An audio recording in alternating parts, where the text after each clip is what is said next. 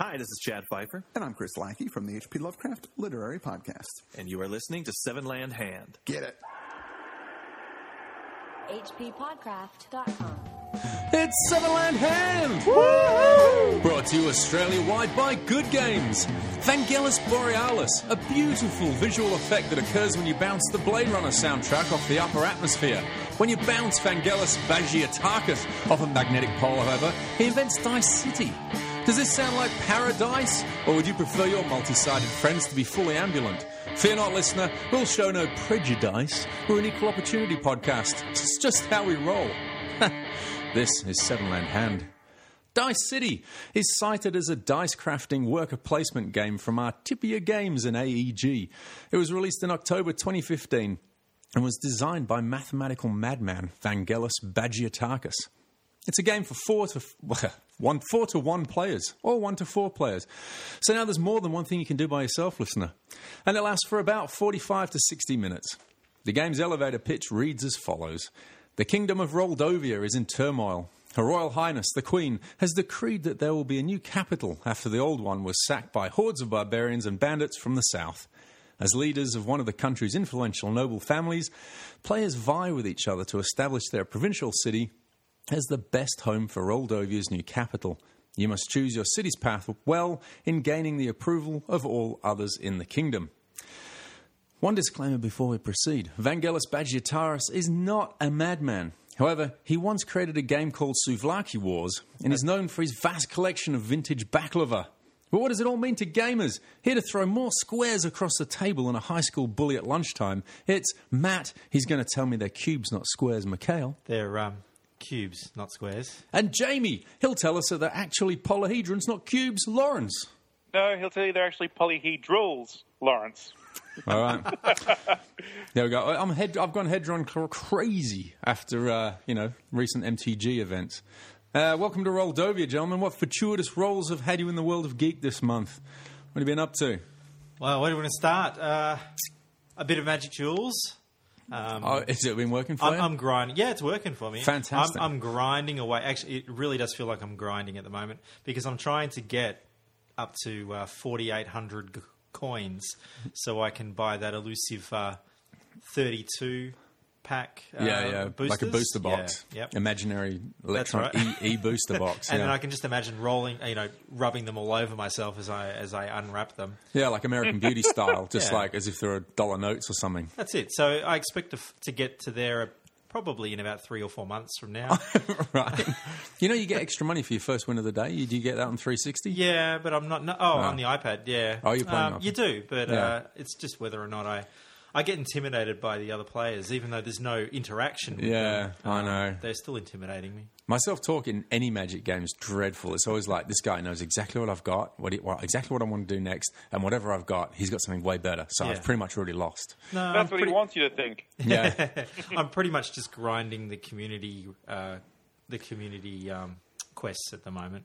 You keep saying grinding. That just makes me think I've been doing. Uh, you know, since Prince died, I bought Purple Rain, and there's a song in there called uh, "My Darling Nikki," which was uh, the song responsible for um, you know the little parent sensory, uh, you know, warning. Advisory, yep, yep. Yeah, yeah. Uh, the Mrs. Gore, forget what her first, Tipper Gore, uh, wife of the you know the presidential Al Gore. Yeah. Uh, she came into the room, heard her little daughter singing along to Prince's "My Darling Nikki," and uh, invented the parental advisory censorship warning. Wow. Just Be- for that. Yeah, because it was very much, and this gets us back to what you were saying about grinding. It was very much about how Nikki liked to grind, and uh, Prince liked to grind along with her. Yeah. Well. Yeah, there you go. Early Seven Land Hand fact.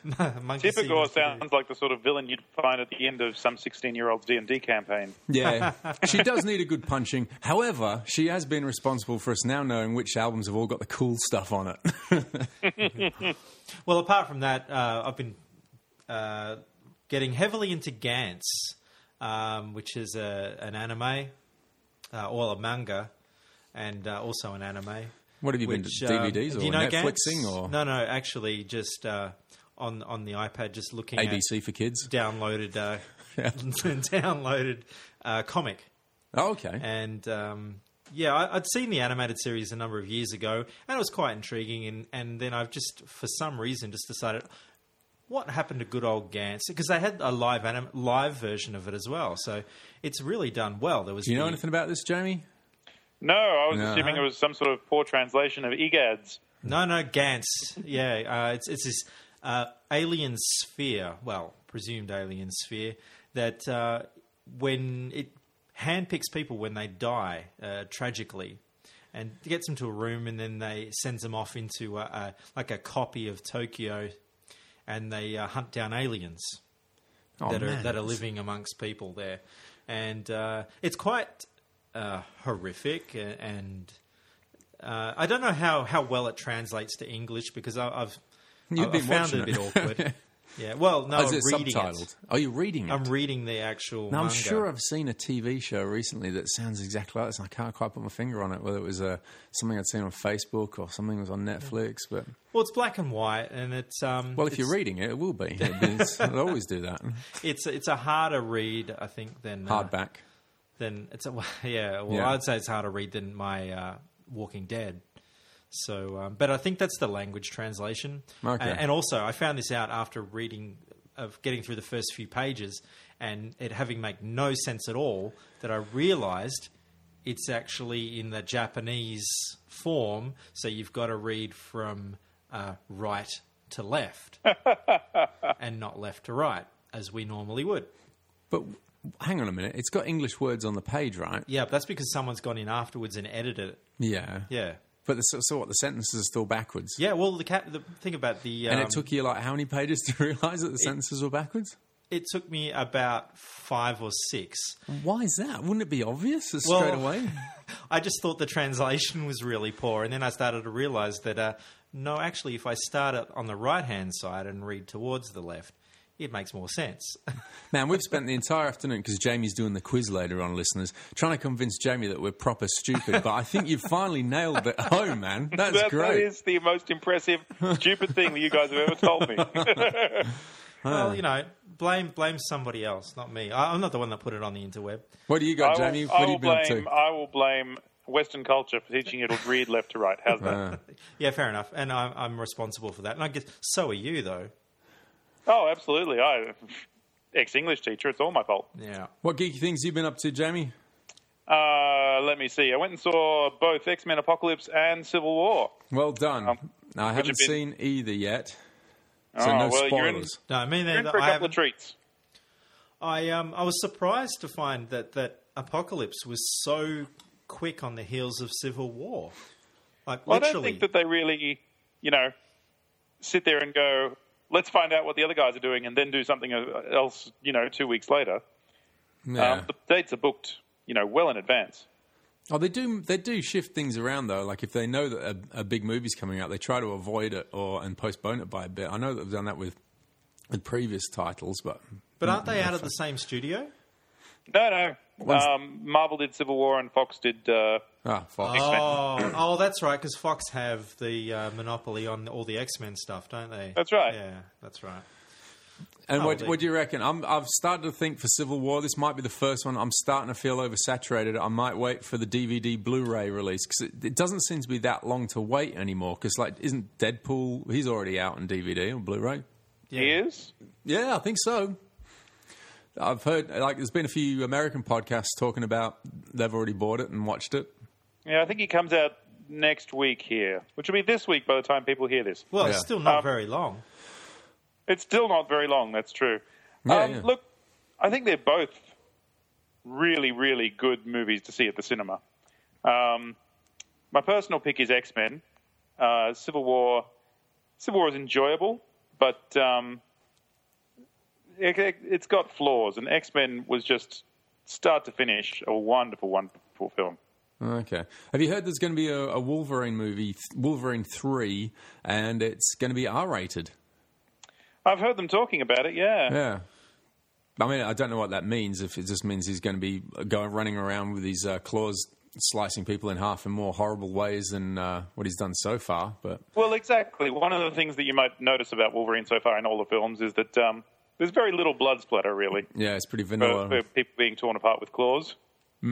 Well, the the funny thing I've heard is that it's not the traditional Wolverine story. It's actually an alternate storyline. Yeah, Old Man Wolverine or something like that. Old Man it? Logan, Old Man Logan. called. Yeah, Yeah. that's Yeah. it. Yeah, I haven't read that stuff. I read. I got uh, an old um, Frank Miller when Frank Miller did uh, Wolverine, and I thought, oh, I'll go retro. I'll go read that. but yeah, I couldn't go backwards. It was you could see the art was cool, but it had that.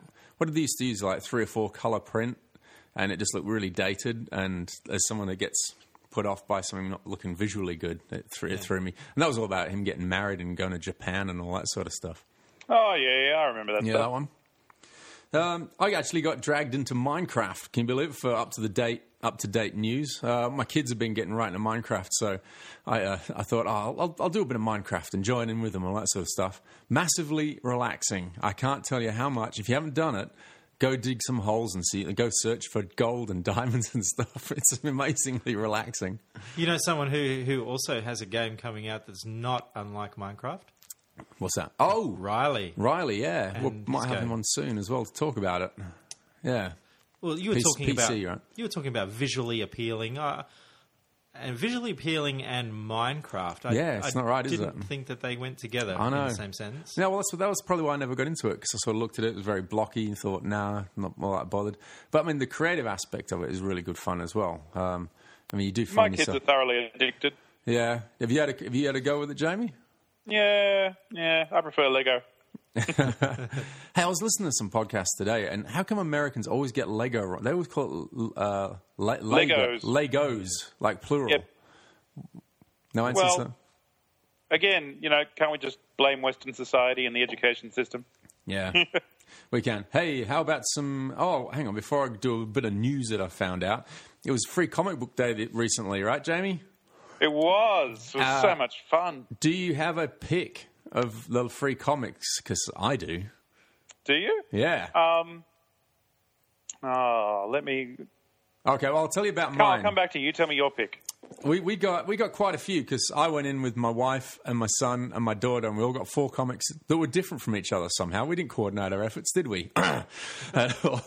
But um, yeah, uh, Travis, that's my son. He picked up uh, the stuff of legend, which um, is like teddy bears going nuts and everything. But Yeah, I saw And- that one.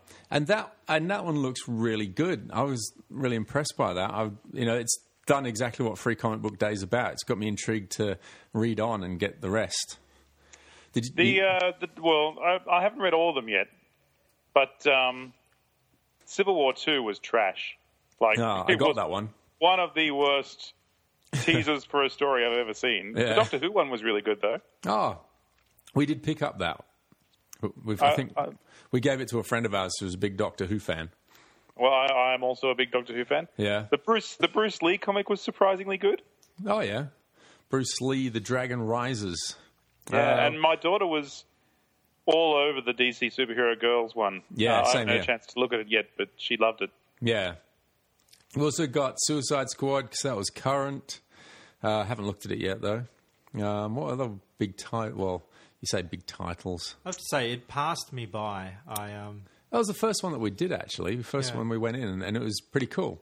And it's We good. hosted it in the store, uh, and yeah, one go of the nice things was that because we're we're sort of 25 minutes out of the city, and if you go into the city, the queues to get to anything are sort of two hours long. yeah. So um, they've been getting progressively longer as the years go on, and we actually had people coming in who didn't want to go to the city because they didn't want to wait that long. That's good. so yeah. we had a really, really busy free comic book day when we were expecting it to be kind of low key. yeah, right. Is there a difference between the the stock that you, the publications you get in and what the other bigger um, dedicated comic stores would get? Nope, nothing at all. Yeah, because someone locally was saying, "Oh, you can only get one comic," but uh, our local quality comics was giving away four to everybody. Is that standard? Uh, usually two to everybody, and then you can get some more with a purchase. Oh, okay. Um, we were doing we were doing two to everybody, and then if you bought fifty dollars worth, you could have one of everything. oh, nice. Wow, that's pretty generous. Yeah, it was all right. Yeah, All right. Pretty um, generous. but it for was a- just it was for a such a fun comic. day. Like so many people just having a good time. You know, Yeah. talking about stuff they like to read. It was really good. What about Netflix? How's that been going? Now, I I know the other last night I uh, was there doing the dishes as I usually am, and uh, I needed something to watch, and so I turned to you guys for suggestions. Yeah, And- that went well. I, I thought it went really well because Yeah. uh, Jamie, you suggested um, the Unbreakable Kimmy Schmidt, Unbreakable. Yeah, which, Which, I, which I for the entirety of the conversation, I thought you were talking about the movie Unbreakable. Which is a good film. yeah, good Yeah, yeah. superhero flick. Well, so all my comments relate to the movie, not the show, because I don't know anything about the show. But um, my impressions of that, uh, I, I'm a big fan of uh, Dan Harmon and his work on Community. So um, you know, I like that short form comedy. However, I found uh, Unbreakable to be um, a little bit too quick. You know, the pace it was like a rocketing sort of pace, and I found that was just too quick for my attentions. And doing the dishes at the same time, like I lost things. So. Um, I can see that that would happen while you're doing the dishes. So Yeah. don't do the dishes and watch that show. That's the well, tip no, that's there. my thing. But Yeah. um, and then David, you gave me the uh, suggestion of Orphan Black. Yes, I did. That was a good tip. That was a good tip. I got right into that, and uh, it confused me a bit. I didn't know whether it was British or whether it was US, but then it turns out it was British Canadian. Yeah, and all See, that. I, I also sat down and watched Orphan Black after that. And Oh, I was hadn't you seen it lu- A bit lukewarm on it. Oh yeah, keep watching it. Tatiana Yeah, yeah Maslany's like, I think I'm going to give it a couple more gun. episodes to see how it goes. But I was just like, the first episode was You keep Not- watch. You not keep watching going it. anywhere. when when there's things like there's the the full cast is there, and the actor Tatiana Maslany is playing what, character A, pretending to be character B. Uh, to fool the characters, uh, other other characters that are familiar with character B, it's just it almost gets hilarious. You know, it's it's I can imagine. Yeah, it's re- it's really No, really good. I thought his gay buddy was a lot of fun. Sorry, her gay buddy. The brother, yeah, the brother's really Yeah, yeah. good. Yeah, it's The a bit, it's a bit stereotypical camp guy, but it it kind of works. Is he's good fun? Well, once I Yeah. had done with those two, I then um, I then turned my attention to a movie that just popped up on Stan, and called Cooties. Okay, Now, I would have to describe Cooties as being uh, teaching porn, basically, without the porn. But um, imagine a, an elementary school or, or a high school or a primary school full of kids who turn into ravenous zombies. Yeah. And then uh, the teachers have to band together to uh, set things straight. Or doesn't sound very porny. no, it's not. It's a it's a really silly uh, zombie horror. Uh, Elijah Wood is in it, and some other um, comedians. It actually had the guy that played Hurley from Lost. He was in it as well. Oh God! Uh, it's, it's hang on because you're hunting around on Netflix. Does this mean you've finally given Lost away? I have not Oh, lost no. myself in Lost for quite some Oh, time now. good. Yeah, You've- there are too many other things to watch. I Yeah, think, like to me. anything. Yeah, and I don't think they're ever going to take Lost off, unlike they uh, they do with go other away. things.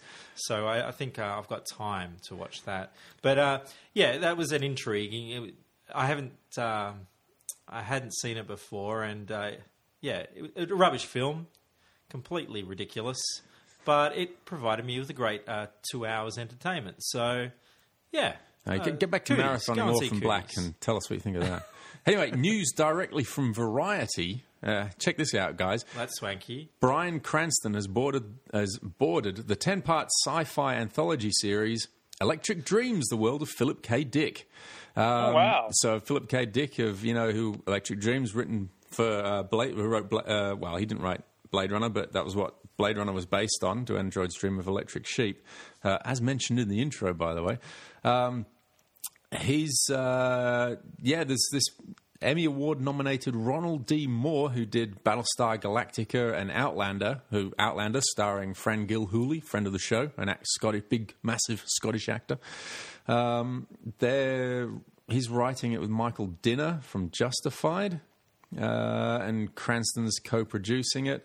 Oh, here's the here's the juicy bit. Electric Dreams will illustrate Dick's prophetic vision and celebrate the prized sci-fi novelist's work. And each episode will be a standalone drama adapted and contemporized for global audiences. Well, so it sounds like Twilight Zone's the uh, Philip K. Dick style, doesn't it?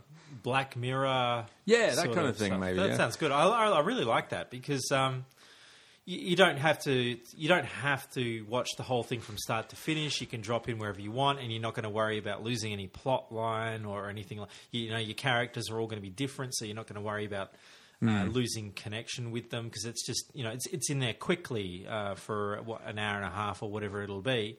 But I've, I've, I've read around a lot of Philip K. Dick, and I still only remember Do Androids Dream of Electric Sheep. All the other ones seem to be um, people that are actually cows um, moaning about not getting eaten by someone. It feels very uh, restaurant at the end of the universe kind of situation. I don't know, that, that sort of thing. And almost instantly forgettable. I, I, I don't have another title. I mean, you're pretty well read, Jamie. Have you got Philip K. Dick stories that you would like to see on the small screen?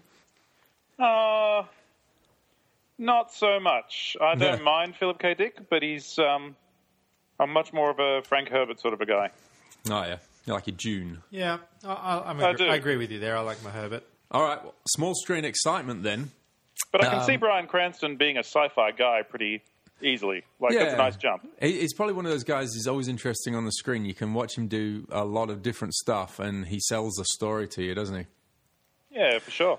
All right. Uh, so on the small screen, also Locke and Key's getting another shot. Apparently, they had Oh, a, really? That's great. yeah, they had a rubbish pilot in 2012 that didn't get picked up by anybody, and it's the rights have gone back to IDW, and they're going to make it and try and sell it off.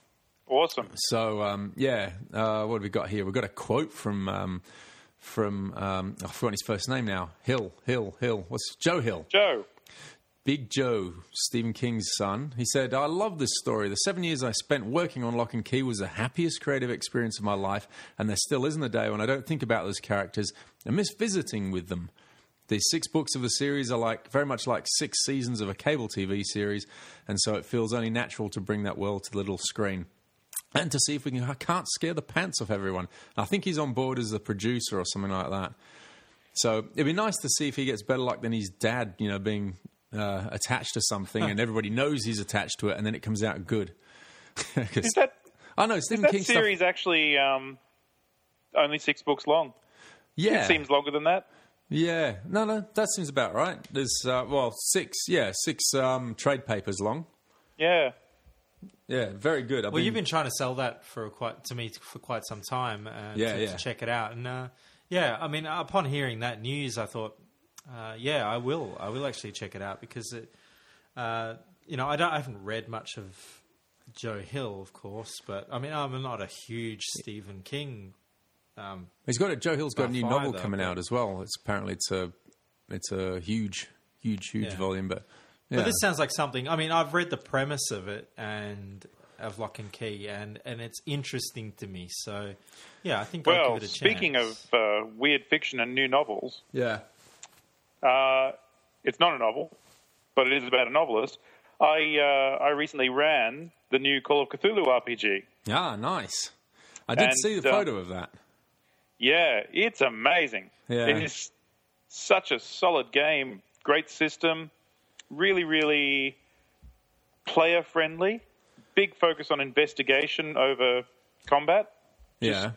So much fun. Is that hardback of that going to come out for retail, or is that just going to be a, something you get kickstarted?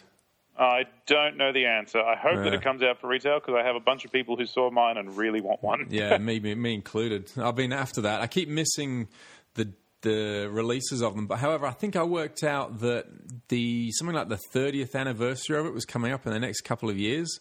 So I thought they'll do something for that. So I'll have to keep tuned to. Um, was it? Uh, who's the? Uh, I was oh, going to say are names? Cryptozoic, but it's not oh, Cryptozoic. who, oh, Chaosium. Chaos. There you Chaosium, go. thank you. Yeah. Yeah, um, Was this the one that, that ran into trouble during its Kickstarter after it had um, been successful and that they This is that one, yes. Someone so they- sailed a boat directly into it and it stopped it in its tracks. yeah, so But they couldn't. man, did they deliver in the end.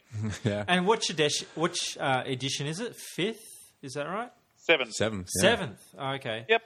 Yeah, right. I would have been all over that. I hate it when Kickstarters come and go like boom, you know, and it's gone, you know, and it, you would be. I would have so got that. I've noticed a real trend with the Kickstarters at the moment that they're that a lot of them have only just popped in for a very short um, Yeah, they are, aren't they? About Times 20, are getting shorter. 20 days. Yeah. And um, you know, uh, this world of mine, this war of mine, the board game was one of those. As an example of one of those. Well, Twenty we've- days was the campaign, where I was expecting it to be much longer. But I mean, they've more than blown through their um, through their um, expectation, which is great, and they're they're doing something really good, which is uh, actually engaging with their um, backers to make suggestions for what even- content is going to. Be. But also, it's not just the backers; it's just anybody. So that drags Yeah. people into interest. Going, hey, look, we're kickstarting this at the moment. Do you reckon this cover or that cover? Or hey, there's this pack going. It's the kids pack versus whatever it was that I didn't vote for that you voted for. Yeah, yeah, that's right. yeah, well, that's funny. We we there there've been about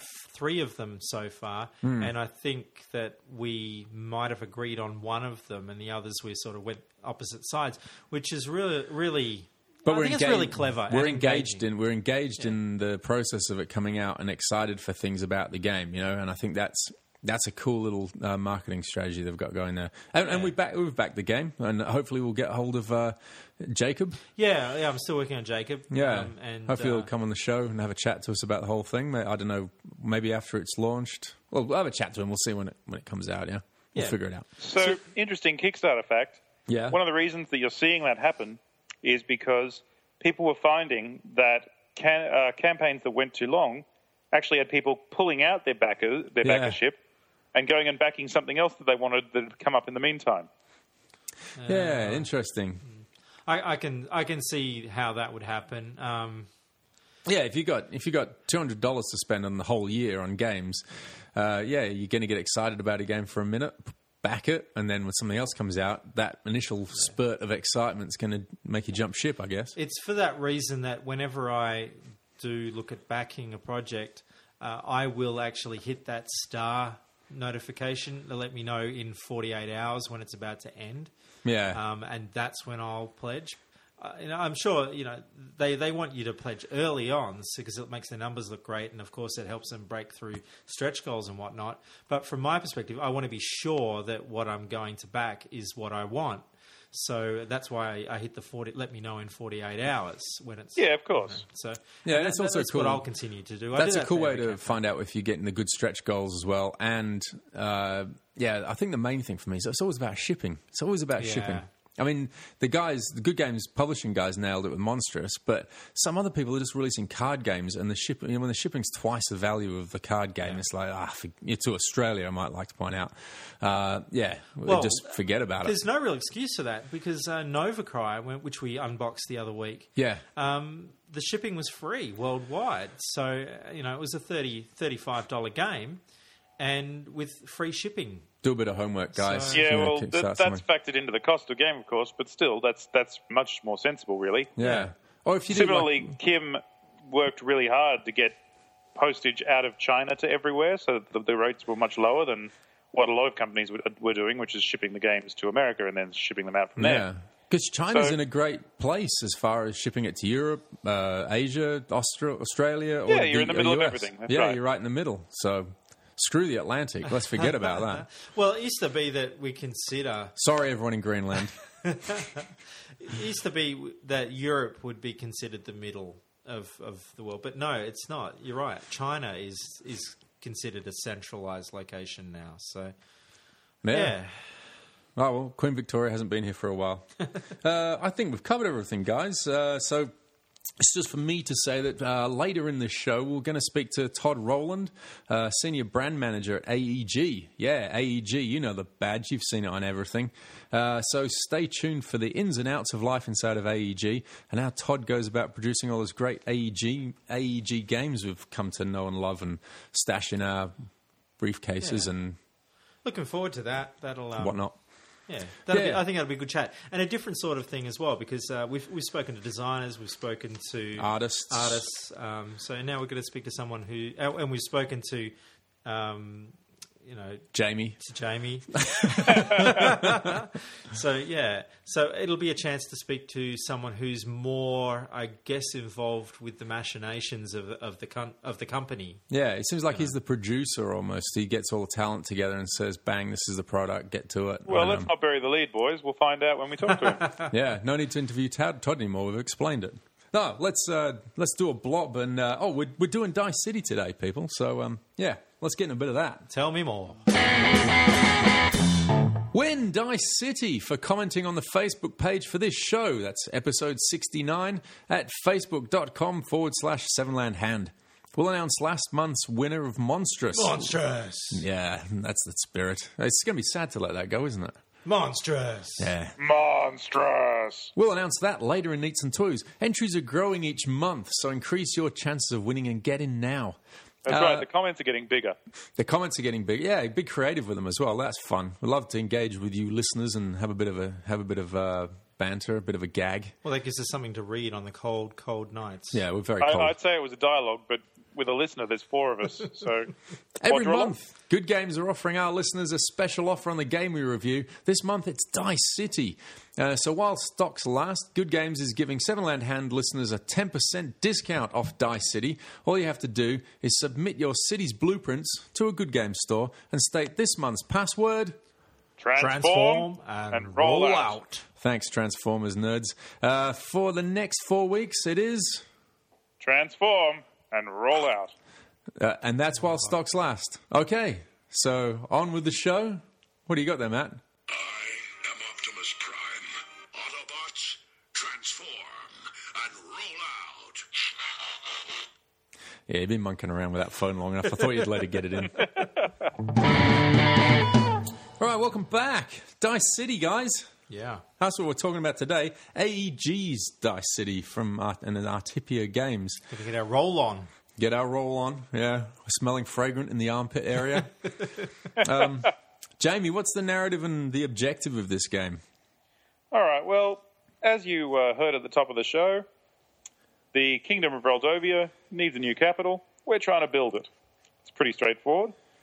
In terms of objective, it's what we in the business call point salad. Uh, you are trying to score points in lots of different ways, in lots of different areas, by doing lots of different things. And whoever's at the highest points at the end is the victor. And it's very much hide, hide your victory points as you go as well, which is a different thing to what we've seen in, in recent games. Like um, like Bruno Cathala games are very much, here's my victory points, this is where I'm up to. But this one is hide them as you go along. Yeah, well, it's one of the classic sort of Euro things is that you, you want all the information available to everyone as much as possible, um, and uh, and Bruno is of that school. You should, you should we say in theoreti- France. theoretically be able to figure everything out by looking around the table. Yeah. But, But uh, no, Dice City's not like that. Dice City, you uh, you hide your victory point tokens. They all have different values and different sizes on the back, so uh, you're never quite sure where you stand. All right, so so before we get into the bits and bobs of it, maybe we just describe what those bits and bobs are and what, and what, what everything looks like on the table in front of you. Now, Matt and I did an unboxing and probably, as all unboxings are, label everything incorrectly and make assumptions which are completely false. Well, that's fine, but we That's showed the fun of it. Yeah, that's the fun of the unboxing, right? We- we Make ourselves look like idiots. we showed all the elements. Yeah. so, So- but now I guess we'll give the correct description of what those elements are. Oh. So if you feel like it, go back and watch the unboxing without the sound, and uh, we'll uh, guide you through it. Lofty aspirations to provide the correct information here, Matt. But yeah, feel feel free, break us into it. What so have we got? when you crack open the box, there are four player boards stand, staring at you. Uh, so every uh, in a one four player game, everybody gets their own. In, in a one-player game, everyone gets their own.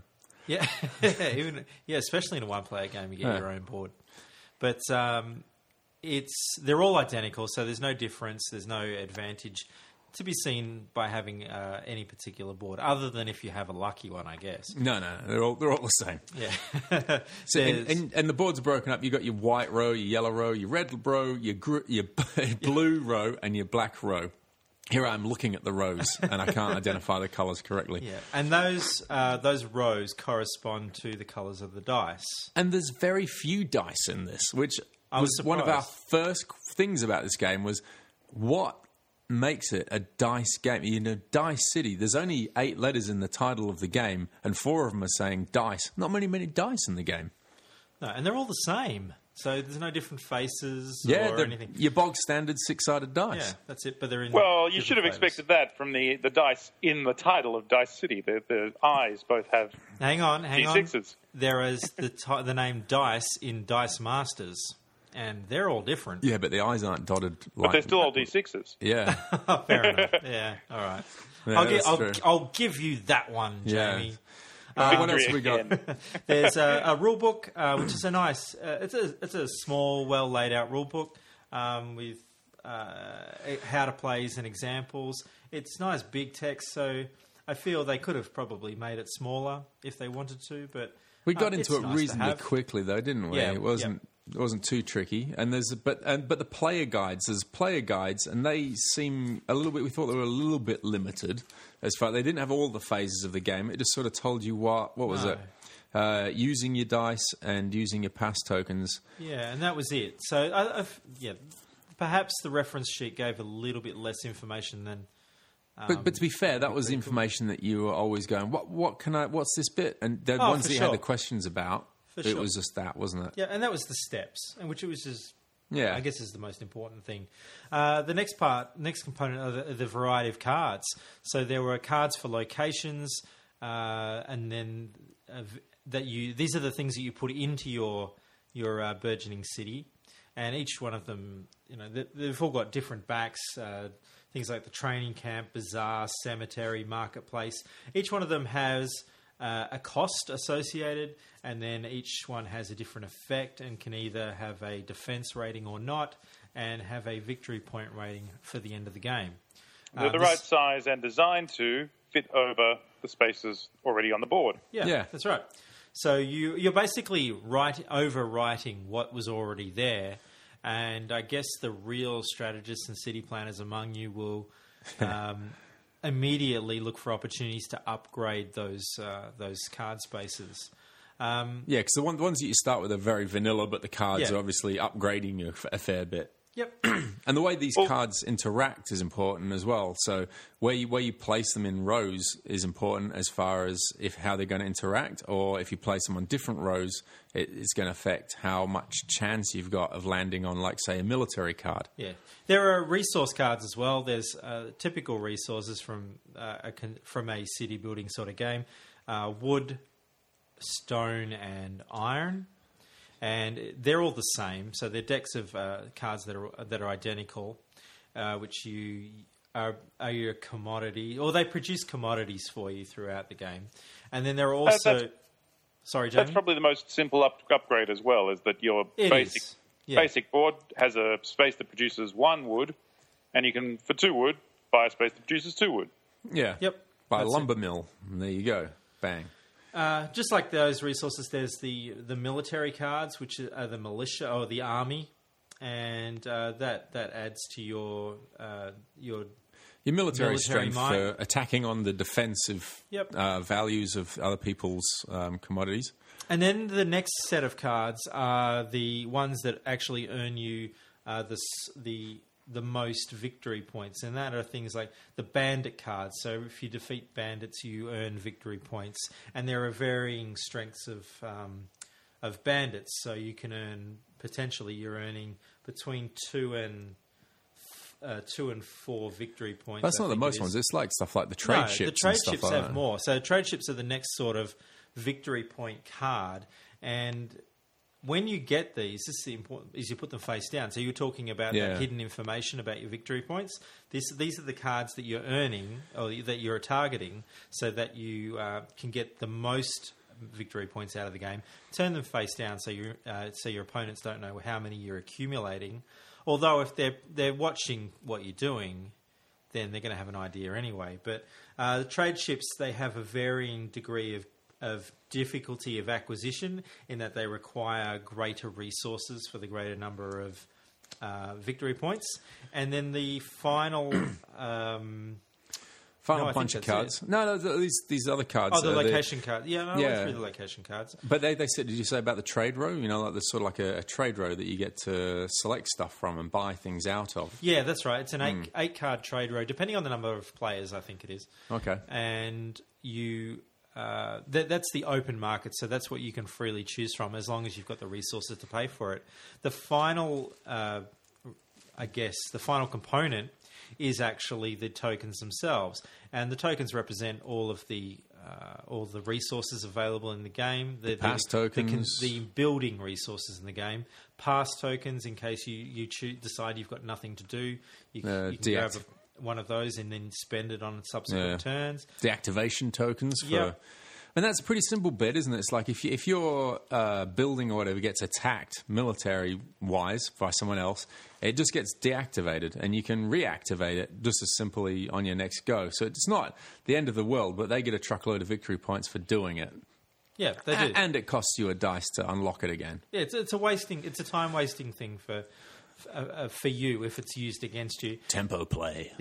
the um, the- and there's victory point tokens as well. The only other token that's in there is the start player token, which Baffled us. We first, it was a baffling time.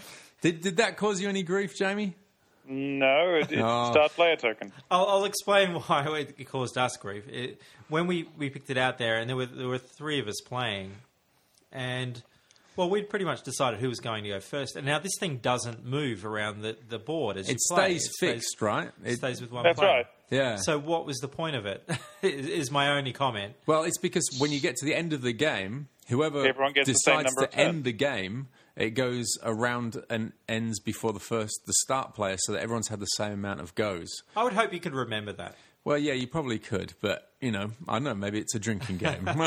You'd be you'd be surprised. And uh, that's it. So really, it's it's quite components light.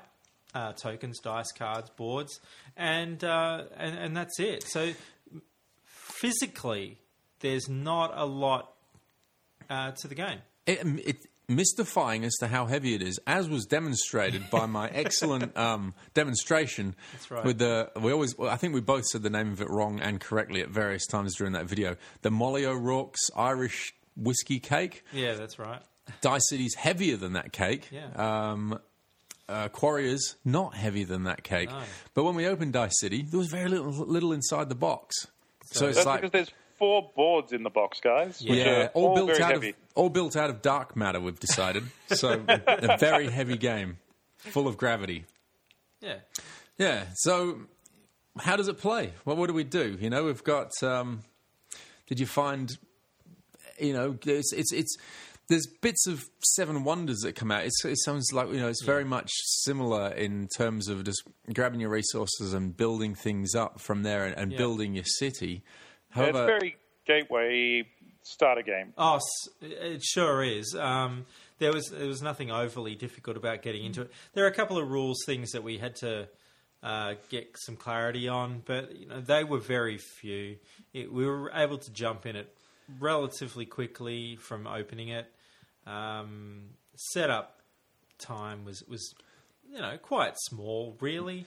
Uh, considering all you had to do was separate the piles of cards, there are some. Depending on the number of players you have, you have to uh, remove some of the cards from the victory point Hmm. stacks. But you know that that's quickly done, and then uh, you're away. Do you, want to, do you want to run us through the win conditions, Jamie, if you got them there? Because I can remember when we were um, first playing the game, uh, we just we, we got to that point and go, all right, what are the win conditions to that game? And when we read them out, it just felt like it was going to be an eternity before we were able to achieve those victory um, Oh, conditions. look, it's not that bad. It, Uh, it isn't. so it isn't that bad ends. in the end, but uh, early on in your early couple of games, you think, really, it's going to take a long time. It looks like it would, but I actually found after a while it was you were wanting more time. Yeah. Um, so if you have taken all of the cards from all three bandit piles, yeah. the game ends at the end of the round. If you have taken all of the cards from two of the three ship piles, ship piles, Yeah. um, then, Have uh, you? Has then any the game game ends at the ended end like that round. ever, Jamie? Beg your pardon? Have, has any game ever ended like that for you? Yeah, Oh, yeah. We had um, we had one end with all three ship piles gone. Wow. Yeah, I was trying. One of the games we played, I, I was definitely trying to get the ship cards. There are big victory points there to be grabbed, aren't there? But yeah, Yeah, Well, the- you're the just trying to get me to was say 20. ship piles more, aren't you? yeah. yeah. what else have we got, Jamie? Uh, if the location deck runs out of cards, and that one seems tremendously unlikely because there's Yeah. quite a lot of cards there. Yeah. Uh, and if two or more rows in a player's city have been completely filled with new locations, then they can choose Yeah. to end the game. Now that's how we ended every game, isn't it, Matt? Yep, yep. And and the choosing bit is the interesting bit because if you make a quick mathematical guess uh, of who's got what around the table, uh, and you're not in front, then you don't choose to end the game.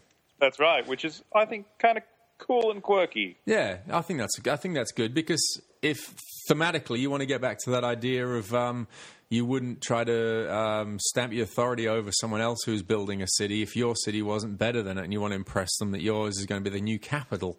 Uh, so you would continue to build furiously while they did their Yeah, own thing. Yeah, that's right. Look, I built two rows of slums. Oh, gee. it's not so impressive, really, is it? A great example of, of the, the reason why you wouldn't do that is if you were going heavy into accumulating resources by buying up the mines or the quarries or, or the the um, the lumber mills and filling your uh, two or more rows with those. They're not worth any victory points to you, so there's no reason why you would want to end the game at that point because you, they're not going to be worth anything to you at all. Yeah, that's a good point. So that you know you wouldn't worth, do it in that worth a lot of resources, but Yeah. not worth a lot of victory. So that's points. a late game thing you're thinking of there. I think accumulation of resources, but but it's not even a very effective way of doing it because when you roll your dice each turn, uh, you're assigning one dice that matches the color of the row to each row. Yeah. And once you've done, and, and it lands on a particular spot. Now, this is where the dice manipulation happens. Depending on where it lands, um, you might choose to take the resource, whatever's happening underneath the dice, and, and activate that. So, for example, if if you're just starting off, uh, you might get some wood. Yeah, we've uh, made all the jokes about that, so Yep, we'll leave it we alone so for there's now. No more, no more jokes to be made Yeah, about yeah. that at all, ever. But, Uh, but but but equally, you might you might let, the, your dice might land on the wood pile. You might take that. And, Yeah. But one of the things that is allowed you to do is like to sacrifice a dice and move your other dice that's on wood, which you Yeah. didn't want, uh, left or right. So you might, if you have to stone, you'd move it onto the stone one. Yeah, to the I next. feel only compelled to to, the point next. out, guys. Yeah, yeah, I feel really compelled to point out yeah, it's episode 69. If there was ever a time for wood jokes, now is it. yeah. We're, we're trying to be very adult about this, Jamie. It's difficult, isn't it? We'll, we'll, we can push on for now, but Well, I I wouldn't tell those jokes to children, David. no, no. when you were talking about uh, sacrificing, sacking a dice to move one of your others, so Yes. you, you're not moving it to wherever you want on that row. You have to move it to an adjacent space.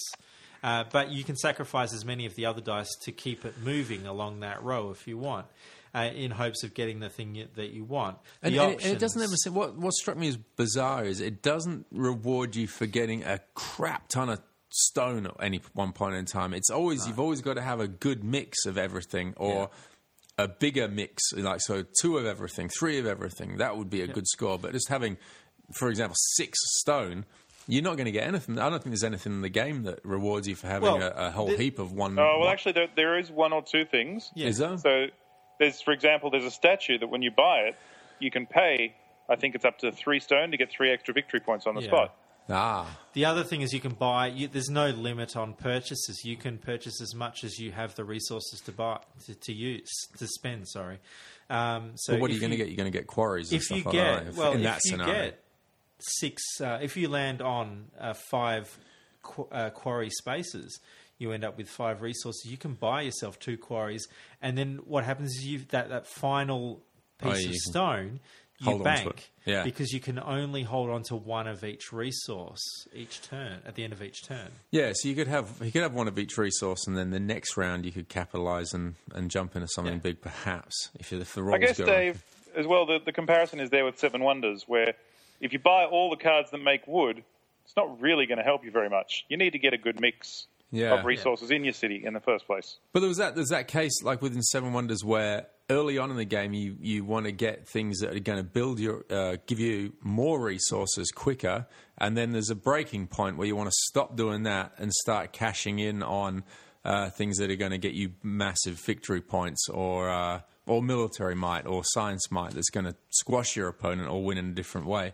Um, this has got a similar element to that, isn't there? I don't think you want to be well. You don't. You don't want to be. Um, pumping your resources with those with those cards that Matt was talking about, like your quarries and things, or your, your Yeah, wood you- mills. sometimes you do. You sort of want to hit a critical mass where Yeah. you're, you're either making enough resources to send ships out, or you're um, making victory points directly. But yeah, you don't want to be you don't want to be like nearing the last couple of rounds of the game and you're still buying mills and quarries and stuff like that because they're useless to you then, really. That's right. Yeah. Yeah. The distribution of the the um, uh, starting spaces is quite interesting. Uh, all around the outside of the board, uh, the top row, bottom row, and down the left and right hand side are all resources. So it's your stone, wood, and uh, iron. And then in the central uh, section portion of the board are where all the um, the victory points, gain a victory point, uh, add one strength to your army, or re-roll the dice. So there are options in the middle there, but all, big- with the boards all being the same, I think um, the chance of of you rolling what you want uh, is likely to hit stuff greatly in increased if you're um, if you're willing to sacrifice those inner dice to get the resources you want earlier on, which are on the around the outside of the board. So you, you you're probably more likely to uh, sacrifice getting a, a victory point so that you can get one of the, the iron that you need to get something that you want. You know, It- it's That's true, yeah. And, and the army, the militia square is the same. You don't necessarily see that you're going to get any advantage of having one militia dice there available because it's you can't. Two is the two is the minimum that you can use to attack anything. Um, I think and- the military thing is is really interesting too. yeah. while you're, while you're there. Um, it's not. It's it's definitely something that's sort of missing from some of those other games in this mold. Um, the ability to actually directly attack someone, and uh, and you actually get victory points for it. There's there's a, a solid build around making lots of military and just beating up your high, your opponent's high value stuff, Yeah. which Yeah, you which doesn't s- even necessarily hurt them, Yeah, but it gets you points. you could certainly uh, win the game just by getting a, a ton of victory points from just attacking other people's stuff. Jamie, you also had an interesting point about where you can place the cards that you, the resources that you own, because there's certain cards which aren't that great to land on, but have an end of game uh, win. Yeah, And- for example, there's one that I one that I sort of lent on a little bit in Yeah. all the games I played, just about. Um, was uh, Cathedral. it's a, a point scoring building that scores points equal to the number of other point scoring buildings you've got in the same row. okay. Was that So- the, the, the the one with the pen, the quill on it? That's right. Yeah. That was one of my that was my points. There is there is tribal effects as well within this game, isn't there? For and the, all of the location cards have a, a logo on the top left, and um, having type, yeah. having other cards of a similar tribe, just to borrow from magic uh, terminology, uh, give, gains you an effect. Yeah. But Well, I think I think I think sorry, I think I think what you said there, Jamie, there was there was stuff like the cathedral card, um, which we realised would only score at the end of the game, um, Yep. because because there's, there's not much point in sticking that in the middle of the of the board, or you know, like in your two, three, No, four, no, five you definitely want to put it on the edge so you've You got wanna- less chance of rolling it. Yeah, and then you know you probably want to be able to get off of it quickly as well if you did. So um, Yeah. yeah, uh, so it doesn't get in the way of. Um, it doesn't reduce your chances if you want to shift a dice on that row left or right. You know you don't want to only have the cathedral to land on. If that's clear enough. Yeah. The other, the only other space on the original on the starting board is the Traveller, which has the re-roll this die uh, ability.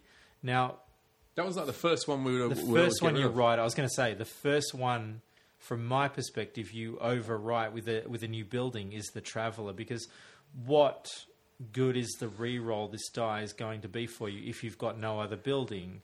Oh, see, Um, I always left it blank because it means that if you hit that space, you've got another chance to hit the building that you've built somewhere else on your row. Yeah. So we were definitely covering that up first because we're thinking, well, it's like it's like having a. Oh, well, this this gets me back to your all you guys over in Hurstville loving the fog card. It's you know for magic, it's like it takes the spot of a good card. Uh, Fog is the I see the card. re-roll this. I see re-roll this dice as a spot which takes the spot of a potentially a good resource or a good card. It would eventually get covered up, but Yeah. I would leave it to later just because it gives you that extra shot at hitting the thing you want. The um, what one thing that did appear to me about appeal to me, sorry, about this game was the opportunity for combo play. Now you already alluded to the to the uh, having like buildings um, with the same matching icon. Then you got bonuses for having uh, in the same row buildings with the same icon. There are those other opportunities where you can, uh, with the military in particular, if you have the catapults or the uh, barracks, it gives you the opportunity to increase your um, your military might by just having those things in the same row in the same row. So I think that was um, that's Yeah, a, a good mechanic. It didn't I seem quite like we had a lot of success uh, from doing that, do we? I mean, you you had a game where you, you got Yeah, a I bit of put off- military might happened. Yeah, Um, I, I did, and I pulled. Uh, there was one I, I can. Um, I'm trying to look at the cards to see what they were. J- Jamie Um, was reporting that uh, combo plays. You were saying that J- combo plays was something you really enjoyed about this game, where we were struggling to sort of make that happen on a regular basis. Is that right, Um, Jamie? Luck of the draw. well, the blacksmith was a good is a good example of what I'm talking about. All of your the ability is all of your army locations provide an additional fight. So if you've gone heavily into military, then uh, you get an additional fight for every single one of them. So if you've got a lot on the board, if you've got uh, so let's say six spaces and you've got a combined uh, military of of of seven or eight or more, you can spend all of that by going and attacking Hmm. multiple locations, shutting down your opponent's ability for that thing to pro- to uh, be productive the next. But it's reasonably turn. conditional because a dice has to fall on your blacksmith to give you all That's all right. your army locations provide an additional uh, or adjacent to your blacksmith, and then you give up another die. Yeah. and so- then you shift. But then you're sacking a dice somewhere else to make that happen. So you've got to make that calculation. It's like if I fully commit to military, can I get a, a big hit on somebody or score a? It's well, it's not really get scoring a big hit on someone. It's just like gain a whole bunch of victory points from attacking their Well, stuff. that's it. But the bonus being that if you're attacking, so let's say, uh, let's say we're in a two-player game, um, and I use my military might to attack you directly, I can shut down as long as I can beat your defense rating. I can shut down multiple buildings on your in your city. Meaning that you don't get any advantage from the next turn if you land on them, forcing you to directly discard dice so that you have to move them from left uh, adjacent. Which The is combos aren't just in your, your win conditions either, though. No. One of the ones that I saw most commonly used was people buying the storehouse and the marketplace. Yeah, yeah, the that was good. storehouse lets you pay one resource to get three of that resource, and then the marketplace lets you pay one or two of a resource, and for each one you pay, you get two of another resource. Yeah. So you could turn basically you could turn one resource into two of everything Yeah. um, between those two if you can hit them both, and that's worth giving up a couple of dice to make sure that you're on them as well, because six resources is a ship. Yeah, that's what I was going to say. That gets into the ships, which we really didn't. We didn't hit that sort of zone, did we, Matt? I, I managed to uh, take out, I think it was all the level five victory point trade ships, or most of them at one point, because I was doing exact um, exactly that. I was using the resources that I had, um, and then funneling them into the marketplace.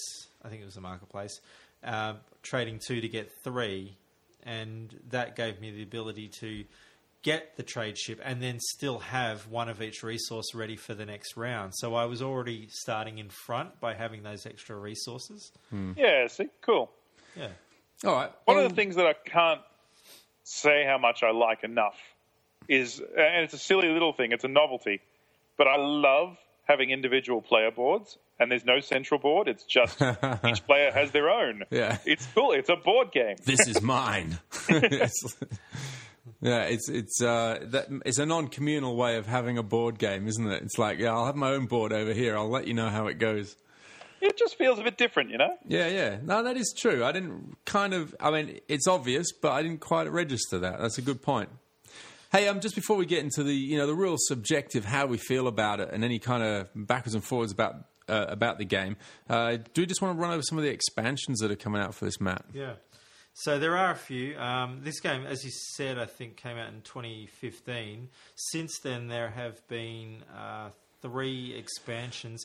In one, one case, in 2015, there was the Embassy card, which just came out as an individual. I think that was a Gen Con given away with Yeah, yeah. purchase of the game. Then yeah. there was Dice City Crossroads in, uh, that has is being released this year. I don't think it is quite released. And then All That Glitters, which is another. All the glitters is definitely out. Yeah, okay, so that's the one that is out. And Crossroads is coming. So yeah, so there are already there are two expansions. That's not the game. the Crossroads one. Isn't related to Dead, Dead of Winter at all, is no, it? speaking of which, that's got its own uh, expansion coming. Yeah. Um, yeah, so th- I think there's definitely scope to expand this. Um, I want to compare this. I don't want to compare it to Imperial Settlers, but I feel that There's a definite feeling there, right? Yeah, That- That was one of the first things that we said as well. and that's everything from the artwork, art design to the um, to the theme and the, the in a sense the gameplay.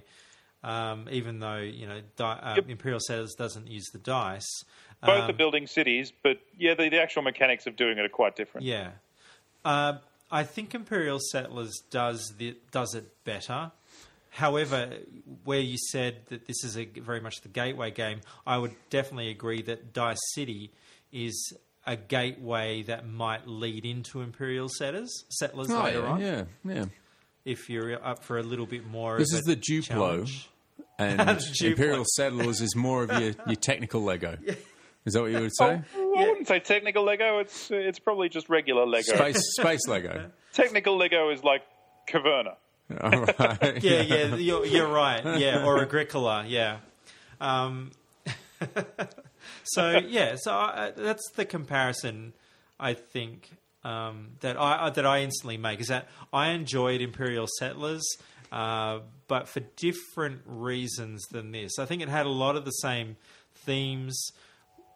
And I think for that reason, I don't, I didn't engage with Dice City as much. It's very, they call it a dice crafting game, uh, but I, f- I didn't really find, I didn't really agree necessarily that it was a dice crafting.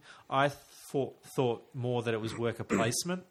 Well, look, you, you got it with, with theme. I found you very much head down in your own world and you're doing your own thing, but the theme of the game didn't come through for for me. You know, and um, and that you know, like I, I know Jamie Jamie's played it and enjoyed it, but the you know the the, the theme for it is like um, like you know uh, we were, we were talking off air about. We'll, we'll play a game if we struggle with it. We'll give it another shot. We'll give and maybe a third Yeah. shot. And if it's not working, bang, we're playing XCOM. We're playing XCOM very early in this month, and and that's it. What what the comparison is is for for Matt and I at least, uh, and our gaming group, uh, is that um, you know you play, you play a game like XCOM, you're instantly into the theme of it. Like playing Monstrous last month, you're instantly into the theme of it. You know what you're doing, and it's just that little bit of atmosphere that isn't tangible and it isn't in the box, but you bring it and you can imagine yourself involved in this world.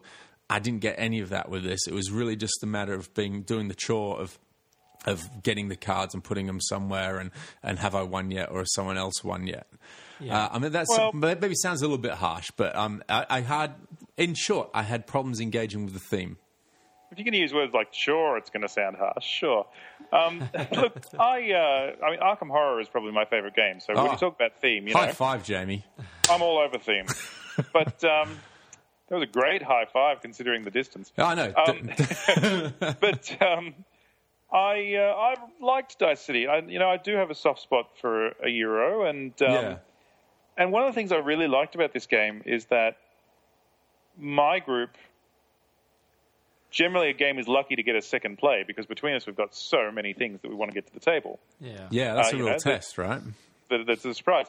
But this actually, like, it's got two plays in the same night and then one the next week as well, um, which is which is really good because it's it's easy. It's sit down, it's roll some dice, and yeah, your head is in your own little space. But if you build the military, then you're also looking at other people, and Yeah. if somebody builds military, you're also looking at them. And uh, there there is a bit of back and forth in there, which I think is an, a nice little addition to what is otherwise a pretty straightforward Euro. Um, I also really liked the fact that I had this set up as a demo game in the store, and the number of people who came over, and I would give them the rules explanation, and they just got it Yeah. and sat down and started rolling dice and building and doing their thing because it's in that wheelhouse, isn't it? Like it's got bits of Settlers, it's got bits of Seven Wonders. It's a really straightforward game to get into, and uh, and dice are just great. I mean, you- is, you know, you is have there anything the better head. in gaming than dice? You have hit the nail on the head there, Jamie. I, and I do think it does lend itself to having, if you've got a, a game, cha- a champion of the game, just to ease you into it a little bit. We had a few things where we found ourselves looking into the rule book, looking at the um, the reference sheet, and then going to the internet for a for a fact somewhere. It was just a few a few cards where we, we couldn't quite pass what the text was. So if you've got someone there that has played it a few times, they can probably get you into it a lot quicker. Yeah, Um, it's and always it's not like a huge that. leap to take. It's one of the advantages of your friendly lab- neighborhood game store, isn't it? That's it. Um, no plug intended. yeah. Uh, interesting you should m- mention that. What was the, the other one that you did the unboxing of? The Kickstarter one, whose name I keep forgetting? Nova Cry. Novacry. I Yeah. played that the other day, and I really, I quite enjoyed it. It's, it is a good thematic, spacey game. Yeah. Um, but one of the really frustrating things is that it's very poorly uh, codified. So, so you know what what card overrides what other card, and, and how abilities work with each Yeah. other isn't really seen that- clear. that- I've and even when we went to the internet, people hadn't answered questions on you know what Hmm. was going on. Well, as you in along the similar theme there, uh, we were thinking with this with Dice City, a really simple thing that could have made it so much easier would be to have on your player board to have say white borders on the locations, and on the cards that you place, they have black borders, so you can actually see which cards are where, uh, uh, and if you're if an opponent has almost got two rows. But I suppose that also fits in that uh, idea that you can't quickly tell what your opponent's got, like these victory points are hidden, all that sort of stuff. But we thought that would be Well, yeah, such in a the end, I simple guess thing. it's your responsibility to look at what your opponent's doing. But yeah, you're reaching over and sliding, you know, pushing their board around. Is that a card or is it the board? You know, slidey, slidey sort of behaviour. It just Well, been, it seemed like you know, an easy get fix. your Fitbit out and take a step around the table, Dave. hey, monstrous is the one where you get steps on your Fitbit. That's the, that's the, what that game's about. Yeah. I um I had a hard time uh, considering in player inter- that there was much player interaction, even with the example you gave of the military where you're attacking uh, other players' buildings. Uh, I, I really didn't feel that there's much interaction there. You know, there was no conversation happening. There was no like, oh, you're attacking this. Um, why would you do that? Why don't you attack? You know, there's no Yeah, attack of, him kind of yeah, thing. there, there was like- none of that, and uh, so I found that that there wasn't much player interaction. Um, my turns, I I felt I was largely on my own. Yes, I considered what other players were, were had on their on their boards, but I found that I had made that gets my back to that decisions theme really a little quick. bit though as well because you weren't immersed in the theme you know it gets back to that i think most of the chat that we had we just just got in, just like thrown out of the game and we started finding we were talking about what's on netflix and Yeah. that sort of stuff Yeah. something you know. But that, you know that's us, and Yeah. However, even though we might have some criticisms about the, the game, and it might not be our cup of tea, it is certainly other people's, and there are there. Are, it's a great gateway game. There's no way I wouldn't pull this out and play it if I was introducing players to a to a nice simple game for a you know for a, for a fun.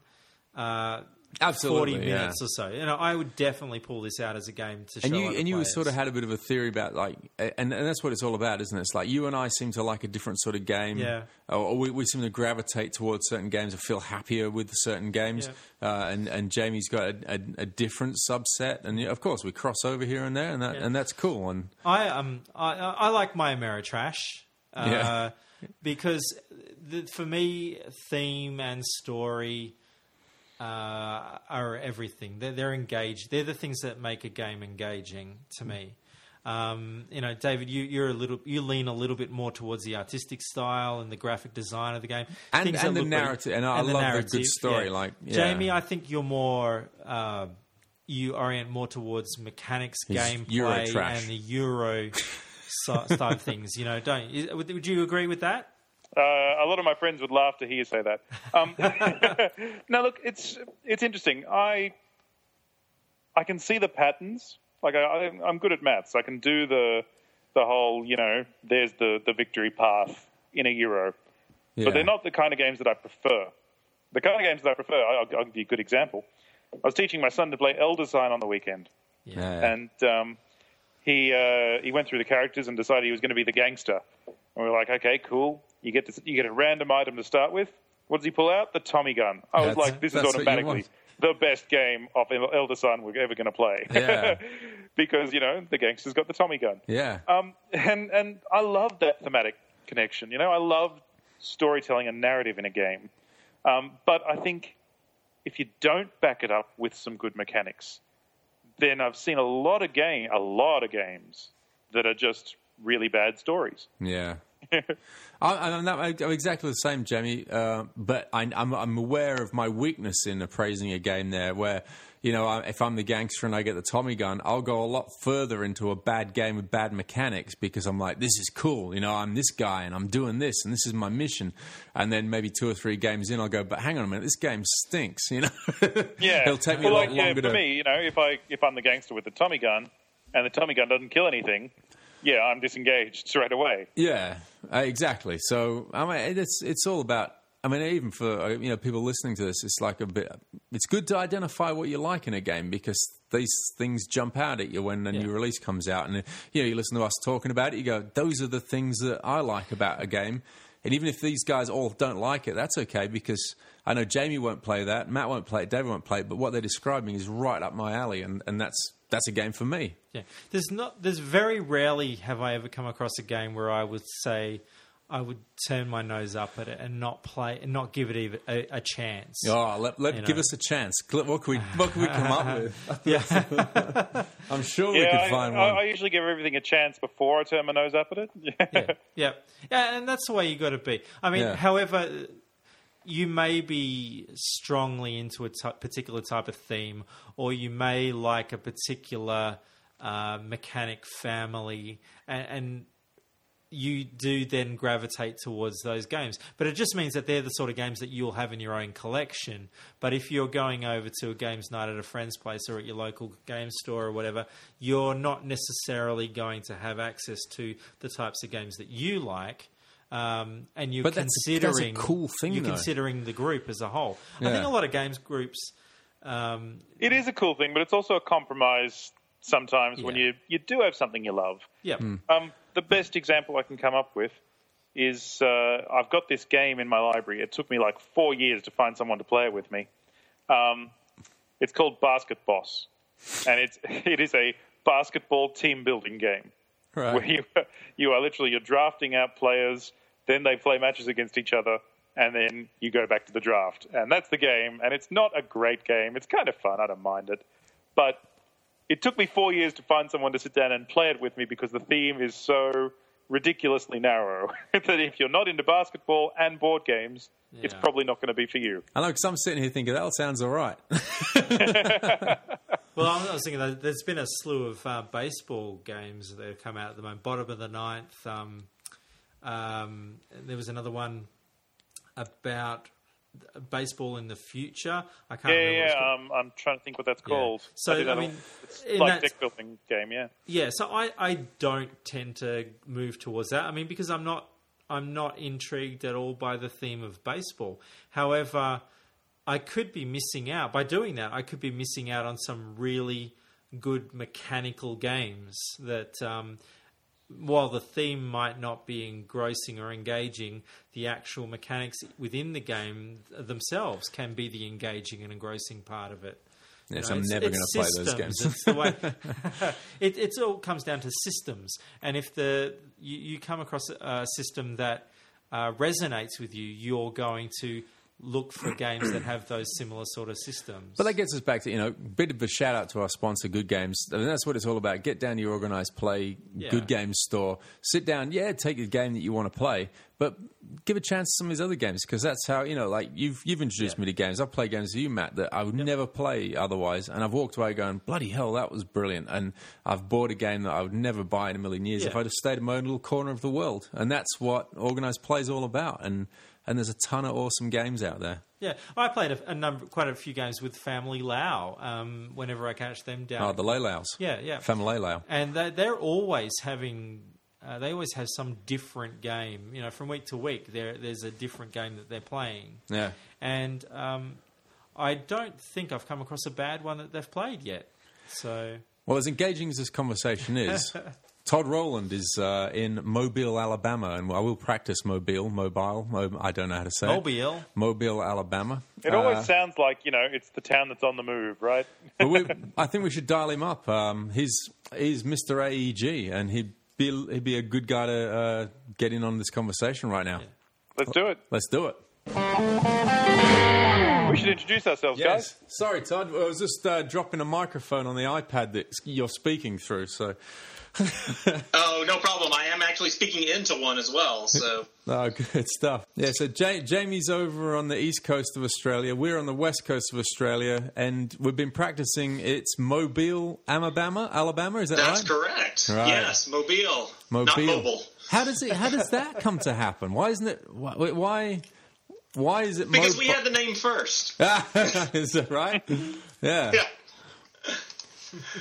Yeah, well, it's it's it's the same thing. Just you know, the um, my my father grew up in Missouri, and uh, they have a city that is spelled just like the Egyptian city of, of Cairo, Yeah. C A I R O, but it's but it, it's pronounced Cairo, Cairo, right? and that's the proper pronunciation is Cairo. I, I had a very long conversation with uh, one of uh, spon- the sponsor is uh, Good Games for the podcast, and one of the owners of the of the franchise is, is American. And I had one of those long conversations where it was like he was talking about Michigan, and I, and he was saying no, no, it's pronounced Michigan, and I said Michigan, and he goes no, no, Michigan, and it just sounded like to me He was saying the we were thing. saying the same word for about five minutes, and I just couldn't get it right. So I was in pure pure terror of saying Mobile for a long while. Mobile sound it, it makes sense, doesn't it? Because you know you have an automobile, you don't have a mo- automobile. Mobile. And, and what we haven't done so far, and we've interviewed uh, quite a few people now, and um, we haven't had a, a, a cool intro uh, ever. We just sort of just blend into what we've just been talking about. So I pressed record when we sort of connected. So I think we've started. unless, unless Really? you have okay, a, well this is great. How unless you have a, a way, you know, Todd, do you have a way you like to enter a room? You know, are you a you know a sharp suit and uh, dramatic music kind I, of guy? I, I prefer I prefer um, the fireworks intro, Oh, you do? um, and then Super running Bowl? down, slapping hands with the crowd as I go through and jump up into the ring. Well, I don't know what we've got for you. We might be able to turn on the Metallica pinball machine that Matt and I have got sitting next to. That's got a lot of bells and whistles on it. Uh, Oh, there we go. Not much good for an audio podcast. yeah. Um, Todd, I, I guess I've I've got the my first question. Um, Okay. uh, delves a little bit into your origin story in terms of uh, your own personal introduction to gaming as as a hobby. Um, you know, Sure. we all uh, we all have uh, stories from our past, the, the things that got us into gaming. Is there anything in your background that that uh, brought the- you towards the gaming? The In- first moment of Yeah. gaming. yeah. Gosh, um, so in my earliest days, um, I used to play games on the Commodore 64. Oh, I love that. Yeah. and well, I was when I was learning to read, and my parents had got me some text adventures on there because that's pretty much what you had was text adventures. If you hooked up the tape deck to it, you might be able to load, you know, a, a knockoff Like- version of like of, Zork uh, or something like that. You know, but uh, so I was playing those, and they were sort of, you know, choose your own adventure uh, text based RPG kind of games. I remember distinctly one about Dracula, where you were going to Dracula's castle and looking for him. That was when I was really young, and I'm talking really Yeah. young. After that, in elementary school, was when I found Dungeons and Dragons. The local library actually had a set of the Red Box, wow. and That's so cool that's library. what sort of introduced me to that. So when was that? Was that the uh, That, 80s, 90s? oh, that was the that was the eighties. Yeah. That's I was the still in height of like elementary school the then. D and D is demonism time, isn't it? Uh, not exactly. Funny enough, you know, I, I live in the South. I grew up in the South, and I never heard that growing up my entire life. I never actually even knew about that whole meme Yeah. until I was an adult. And I'm like, really? Because that's, I- I've definitely that's definitely the say kind of story that we got sold to us in Australia. It was like in America, Dungeons and Dragons. You, you can't play that in some areas because that's just real bad, you know. So that's that's interesting to hear from you. Yeah, Yeah. I, I, I never encountered it. So, Yeah. but uh, so that was elementary, and then as I got into high school, um, was when I started playing Magic and things like that. Yeah. and I went to Game Masters, which was a game store in Memphis, Tennessee, because that's where I lived close to at the time. And I got involved in a Star Wars RPG, the old West End D6 system. Oh, Great yeah. system. Which, Yeah. yeah. it was great because one out of every six things you do, you just completely fail. Um, it was awesome.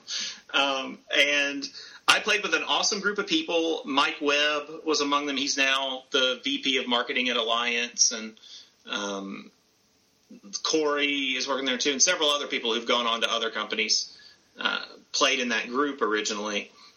And I played with them all the way through college. That was also when I got into Legend of the Five Rings when it first came out Hold, hold your enthusiasm, we were, Jamie. We were we were playing our Star Wars game, and Corey, who was one of the players of it, actually introduced me to it. He sat down and tossed me one of the decks and said, "Have you seen this yet?" And I said, "No." And so we started playing, and that was how that all began. So I played Legend of the Five Rings for quite a while. Got involved in the community, uh, did play test, all that stuff, and then Warlord came out, and Saga I of the sort of yeah, I sort of jumped whole cloth into it. Um, I really got into it. I got involved in the playtest and development. I started up the first community forum for it, um, and and all that fan type stuff. And after doing that for a couple of years, I was in college at the time, and actually no, I was just out of college. I had graduated. I was working at a biotech company in Memphis, Tennessee, while my wife was still finishing pharmacy school, and Wow. I kind of hated the job. I, I didn't hate the job. I hated the fact that the company wasn't moving anybody. yeah. Um, it was one of those things where there's tons of positions to apply for, but we're never going to take anyone internally, right? So I kind of got fed up with it, and I went to Gen Con, and I took my resume with me just on a lark. And I left it with John Zinser at the show and said, you know, I played your stuff a lot. You know who I am. Uh, if there's ever any, you know, job positions, let me know. So I went home, and about two months later, I think it was October, um, I got an email from John offering me uh, the position to manage Warlord. And I, bet, and I bet that two months was about a week and a half after you going, screw that guy. I've, you know, I gave him my reference. no, actually, I, He you know, ignored I, me. I really went up there with no expectations. All right, I, I didn't anticipate any response, so when it came, it, it was it was pretty uh, shocking. You know, uh, Yeah. the, the funny story about it is, without going down a rabbit hole, the funny story about it was I had sort of reached, my, I finally really reached my point with this company I was at, and I called my my parents because they lived relatively close by and asked them if they could meet me for lunch that day. And when I took my lunch break, we went out to a little chicken restaurant and I was talking to them and I told them my, my plan and I just said, look, you know, I'm, I'm fed up with this company. If I don't get any sort of movement in it by December, you know, I'm, I'm going to leave. I'm going to find something. I'm forcing myself to find something else. And of course, my dad, you know, my dad grew up in, you know, 1940s Yeah. farm country, literally had no solid. power and no running water when he was young. Um, looked at me dead in the face and said, "No, you're not. like, you don't just quit." You know? That's not that, that's not when you want to say, Dad, I'm going into games. right. It's not- that's not gonna work. after. I had that conversation with them, that's when I went back to the office and that email was waiting on me. Wow, that's Yeah, uh, that's it was that day. That's and tear so- jerking, right? That's you. You must have been almost like in tears, just going, "This, this could be. This is what I want to do." I'll admit I was in shock for a little bit. I Yeah. really did not believe that email was there. I forwarded it to my private email right away. you know, it's like, So is that the in moment? case it disappears. You know. Is that the moment you chose to uh, leave gracefully, or uh, in a blazing? Yeah, No, no, I definitely left gracefully. Yeah. Um, I went home and told my wife that, that I had received the offer and that it was out in California. And after she finished crying for a little while, she agreed to go Well, she didn't want to move. she was not thrilled about moving across the country. oh boy. Uh, Hey, well, AEG, uh, you know, obviously, uh, I've seen the logo for years, played all of the games, and only now, know, before we talk to you, I've looked it up, and it's Alderac Entertainment Group. So, who are the who are these Alderacs, Alderacs, and have they been entertained yet? We're still trying. We haven't gotten word from their people yet. Um, Alderac is actually the name of the world that John Zinser's original D and D campaign was set in. Right, cool. Uh, he still has a briefcase with all of his old maps Yeah, and, and uh, character sheets and everything from back in the late seventies.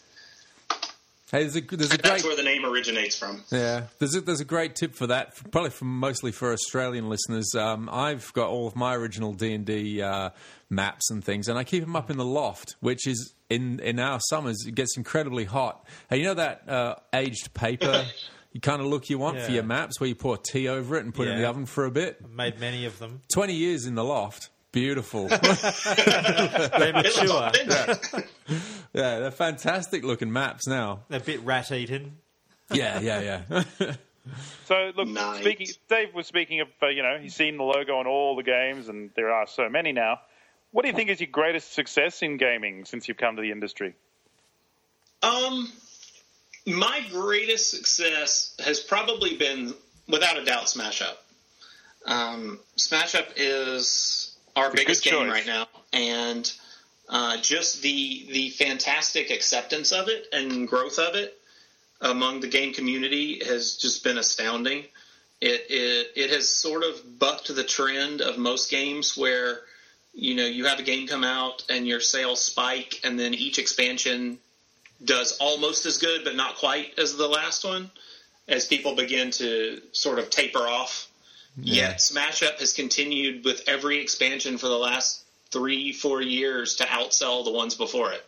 Well, surely it's your choice. and then got to eventually, be the most popular and one, eventually right? draft the prior games up to it over time. So It, it- Smash Up, it's your choice. Has got to be the most popular one theoretically, right? It is. It is. You know, Smash Up and Love Letter have both been huge successes for us. Uh, but as far as, you know, just the huge widespread appeal, uh, Smash Up is off the charts. And I consider that one.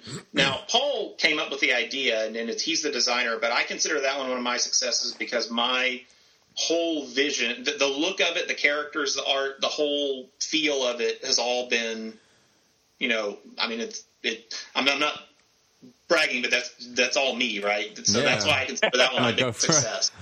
I do love the way that whenever a new expansion is coming, you you drop little hints on Board Game Geek, and everyone starts guessing, and it's a it's a really good uh, community building exercise with that game.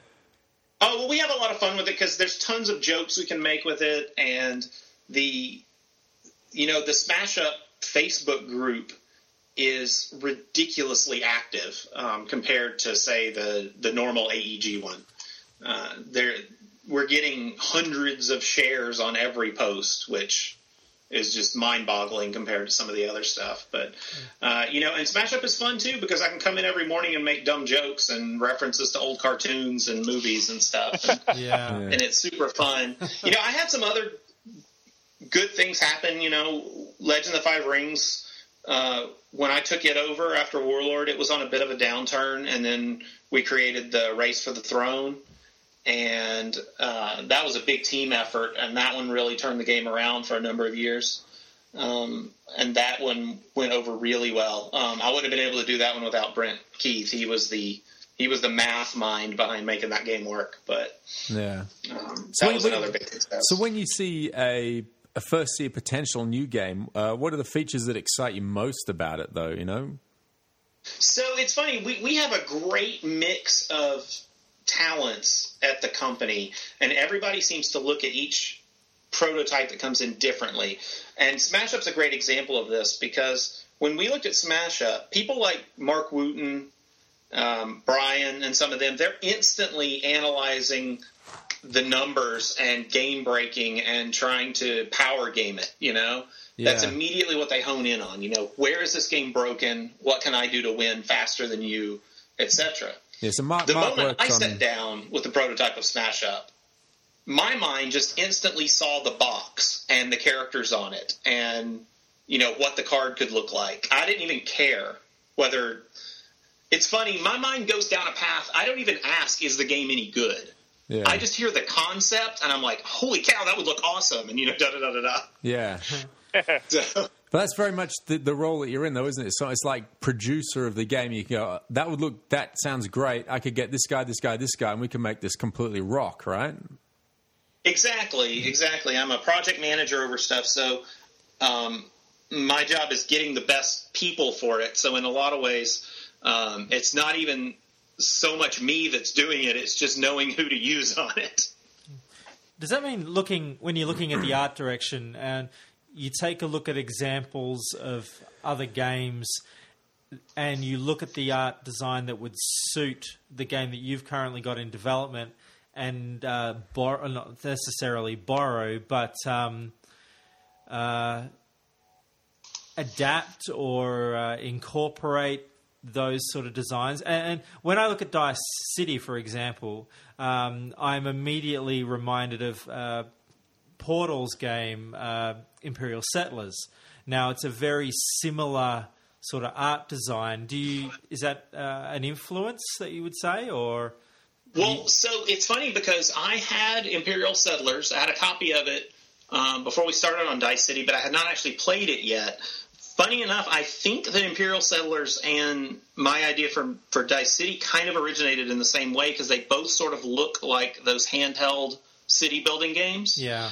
Because that was originally my inspiration was those the little you know games where you see the building and the building has a character all its own you know the the blacksmith building looks like an anvil and the quarry looks like a big shovel. And that was what i was originally thinking about. And then after i did it i stepped back and i looked at imperial settlers and i'm like oh they look kind of the same, you know. Yeah. but it was not an intentional thing. I actually like Imperial Settlers a lot. I've gotten to play it since then. Um, but I think our inspiration originated, possibly originated from the same place on those. And uh, sometimes with games, it's just the artist. Like Yeah. I had seen, you know, I had worked with a guy named Jay House on a game before, and then when our new game coming out this year, Fantahzee, came up as a, you know, fantasy monster fighting dice game, I instantly thought of him, and I just said, I want him to illustrate this. It's like I, I, I want this game to have his look, and I kind of just handed it to him and said, make a bunch of monsters. And that was pretty much the art direction, right? Make Yeah. a bunch of monsters. And he just went nuts. Artists would And love that. Just that was one of the best. Yeah. There's a there's a local artist um, that we know here um, that uh, just that's all he does. He just makes monsters all day long. hey, uh, I know that AEG gets a lot of submissions. I, I, I read around, you know, some of your earlier interviews that you've done. Um, but what should a burgeoning designer do to grab your attention this, you know, today? You know, uh, in a professional manner. Yeah, we do get a lot of submissions. You're definitely right there. In fact, we got to a point we had to begin sort of backing off of them because we weren't getting responses back to people in a timely enough manner for a while. So, generally, what we prefer, assuming if we're at a show and we have time set aside for review, that's great. You know, sit us down, play a, you know, show us what you've got, and that's generally the best way because that that sort of inherent excitement that the designer has for their game tends to rub off while you're playing it. Yeah. Uh, it's much better than sort of a cold pitch um, via online or something like that. However, I will say that we get a lot of good submissions online, and what I always recommend to people is if they're going to do that, um, create a little one pager. You know, Like an Um, elevator that- pitch sort of thing. yeah, a little The sell sell sheet sheet, that, yeah. that tells us why we're going to care about this. Yeah. You know, if you have to borrow art, if you have to go grab a picture of Luke Skywalker and use it to communicate your point, that's fine. It doesn't matter, right? We're not looking for final product here. Yeah. But you know, get that across, and then if if that catches our interest, then we're going to ask you for you know the full game and things to try out there. But it's all in that. The biggest advice I can give to the designer is learn that that two minute pitch because when you're shopping for a game, when you're at a store, if you're not specifically going to get a game, each cover on the shelf gets about two minutes Yeah. at most, if that much. And you know, pick it up, look at the back, put it put it down. So if you can catch us and get us interested in the concept that quickly, um, then it's definitely got a much better chance of us taking a second look and seeing if it's something we'd be interested in. Yeah, well, that, that makes sense. I mean, I mean, the whole. I think people use the term elevator pitch a lot, but you know, just imagining getting into a lift. It's you. It's Todd Rowland. You're in an elevator. You've got between floor three and floor eight. You go bang. I've got this idea. You know, you, you got to have that, don't you? Like that. You, you do have to have that. second- And funny enough, that's exactly what Seiji Kanai had. Yeah. Uh, literally, that's what Seiji Kanai had. He pitched Love Letter on an elevator. wow. Wow. and it was that impressive in that short amount of time. Uh, even got to play a, the first game of it in the elevator. And that spawned the whole Tempest thing, hasn't it? Or, is, or was that sort of world there before? the world had been there, and Yeah. we put Love Letter into it. And funny enough, we really liked Love Letter a lot, and we thought it was a great game. But we had no idea at the time how big it actually would get and what all it would spawn with you know so many micro games coming. But yeah, and it's funny because we did the Tempest games for a while. They were they were sort of our sophomore efforts. I would say they, they're good games. I still like playing them, but but they were still Well, yeah, among our early designs. Oh, you can't go past Love Letter. I mean, that's the one that I take to, you know, I, I work in a mental health clinic with uh, social workers, OTs, doctors, that sort of stuff. If, you know, they'll say, David, bring in a, bring in a game on uh, Friday afternoon, you know, we might have a bit of time, we'll play it. I take in Love Letter because I can get everybody in, everyone can have fun in real short space of time, and it's, and it's gold, you know, it's just a bag of gold. It really is. It's it's been really great, and uh, we've been able to do so many neat things with it, working with some licenses and different versions that we had not before, and those have been a lot of fun. How did the licenses come about? Were, were you, did you, uh, as AEG, approach to, to seek out these licenses, or did it work the other way around? Did they approach you? Actually, we partnered with Cryptozoic because Cryptozoic already had the licenses. The licensing is a licensing is a tricky business, and there's a lot of people who already know each other going on in, in that business. And since the folks at Cryptozoic already had these licenses and access to them, it made it much easier for us because we don't we previously have not pursued licenses in any major way. Uh, way back in the day, I think we had an RPG for, for Stargate and and some things like that. But Yeah. but on the whole, we've sort of been our own IP company, so we had not invested a lot of time and effort in you know rubbing shoulders and shaking hands with with the right people to make those things happen. So we chose to just go with some people who had, and so we partnered with them on this, which was a really good partnership. Uh, we were able to do Adventure Time, Batman. Uh, Yeah. Hobbit. We've got Archer coming out this year Oh wow! and a lot more you know interesting ones. So it it was it was a neat way for us to sort of get our feet wet in the licensing game without you know having to flail about trying to get one on our own right away. Yeah, no, it's great, and I think we'll look forward to, it, especially Archer. Um, that's that's a very that is a real big cult following. So yeah, look forward to that one. It is a it is a funny version of the game. I can say that too. Have uh, Todd? Have you got anything, uh, any game design settling around in the back of your own mind? Anything that you'd like to see brought forward one day? I do actually. I always come up with little ideas for them, but over the years, I've kind of come to realize that I'm my talent is not game design. I don't. Uh, I don't have the patience to sit and work through all the iterations of everything. I'd like to at some point try to do that just to see, but every time I've tried, it's always been sort of a false start. But I have a lot of ideas, and so I, I tend to sometimes contact other designers and we talk about hiring them on. You know, here, take this idea and make it happen. You know? So who would you throw your ideas at? Um, I've let's see. I've talked to people like uh, David Short. Um, he's very impressed. A lot of his stuff he's coming out with is, has been really impressive lately. Um, we've worked with uh, Eric Lang before, and um, and then internally, you know, some of the folks like uh, Brian and Mark, who I've thrown stuff at, and then little things like with Smash Up Yeah, since it's on a small scale, like I can create a new faction for Smash Up and toss it to Paul. And sometimes, I can rarely but sometimes they happen. So So hang on, was the Little Ponies one yours? no, the ponies one was not mine. But the idea was, in fact, this is the funny thing, um, and I do kind of, you know, I laugh about this one because when Smash Up first came out, we had just put out the game and we were working on the first expansion, Awesome Level 9000.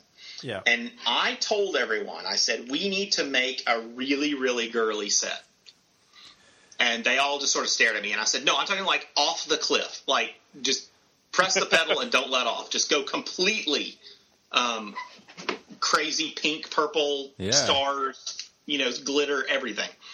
And John thought it was a horrible idea.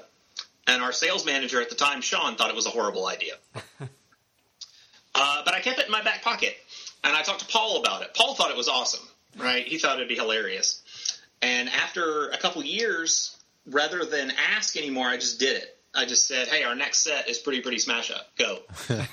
and I contacted the artist. We made the set, and Pretty Pretty Smash Up was the number one selling expansion by a massive margin. But it makes so much. It makes so much sense though because you've got uh, generationally wise, you've got people now that uh, like probably we're all the same kind of age, and we're all, we've all got kids, and we're if we've got daughters, we're coming walking to a game store going, "What game can I play with my daughter right now?" So if if it's jumping out there with familiar themes that uh, young girls can get into, then that's going to be the game we're going to pick up, right? Mm-hmm. Yeah. And that's the thing too, because when we started doing it, and when they, you know, realized that this is really going to happen, Todd's going to make this game happen, whether we wanted to or not. they began to say, "Oh, well, why don't we, you know, why don't we make them like, you know, sword wielding princesses and make them really kick ass, you know, and all this other stuff?" And I said, "No, because that's not Smash Up. Smash Up doesn't bend the trope. Smash Up takes the trope to its own extreme." Right? Yeah. The princesses aren't going to be carrying swords and wearing flamethrowers. They're going to be they're going to be, you know, making woodland creatures come and fight for them. You know, it, it's Although, whoa, you whoa, whoa, slow down, Todd. is. A princess with a flamethrower? What did you just say? that sounds cool. Well, there you Speaking go. of, speaking of making things, uh, one of the most rewarding things for me in, in my life has been getting into the game industry. And one of the first steps I took was becoming a playtester with you and Ed Bolme a while back. Um, Oh yeah. do you still have a program to get people in to become playtesters and demoers and that sort of thing? We do actually. We have so our playtest is managed by game.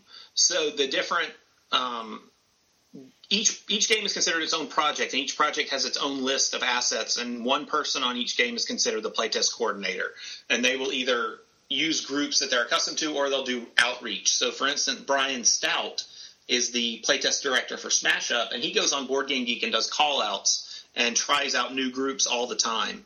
In fact, we generally have anywhere between 25 to 30 playtest groups on every Smash Up set. Uh, that he's coordinating all the time and getting data from. Now, for people who like to demo and volunteer, we used to have what we called the Bounty Hunter program, and that's sort of been reborn as our Vanguard program now.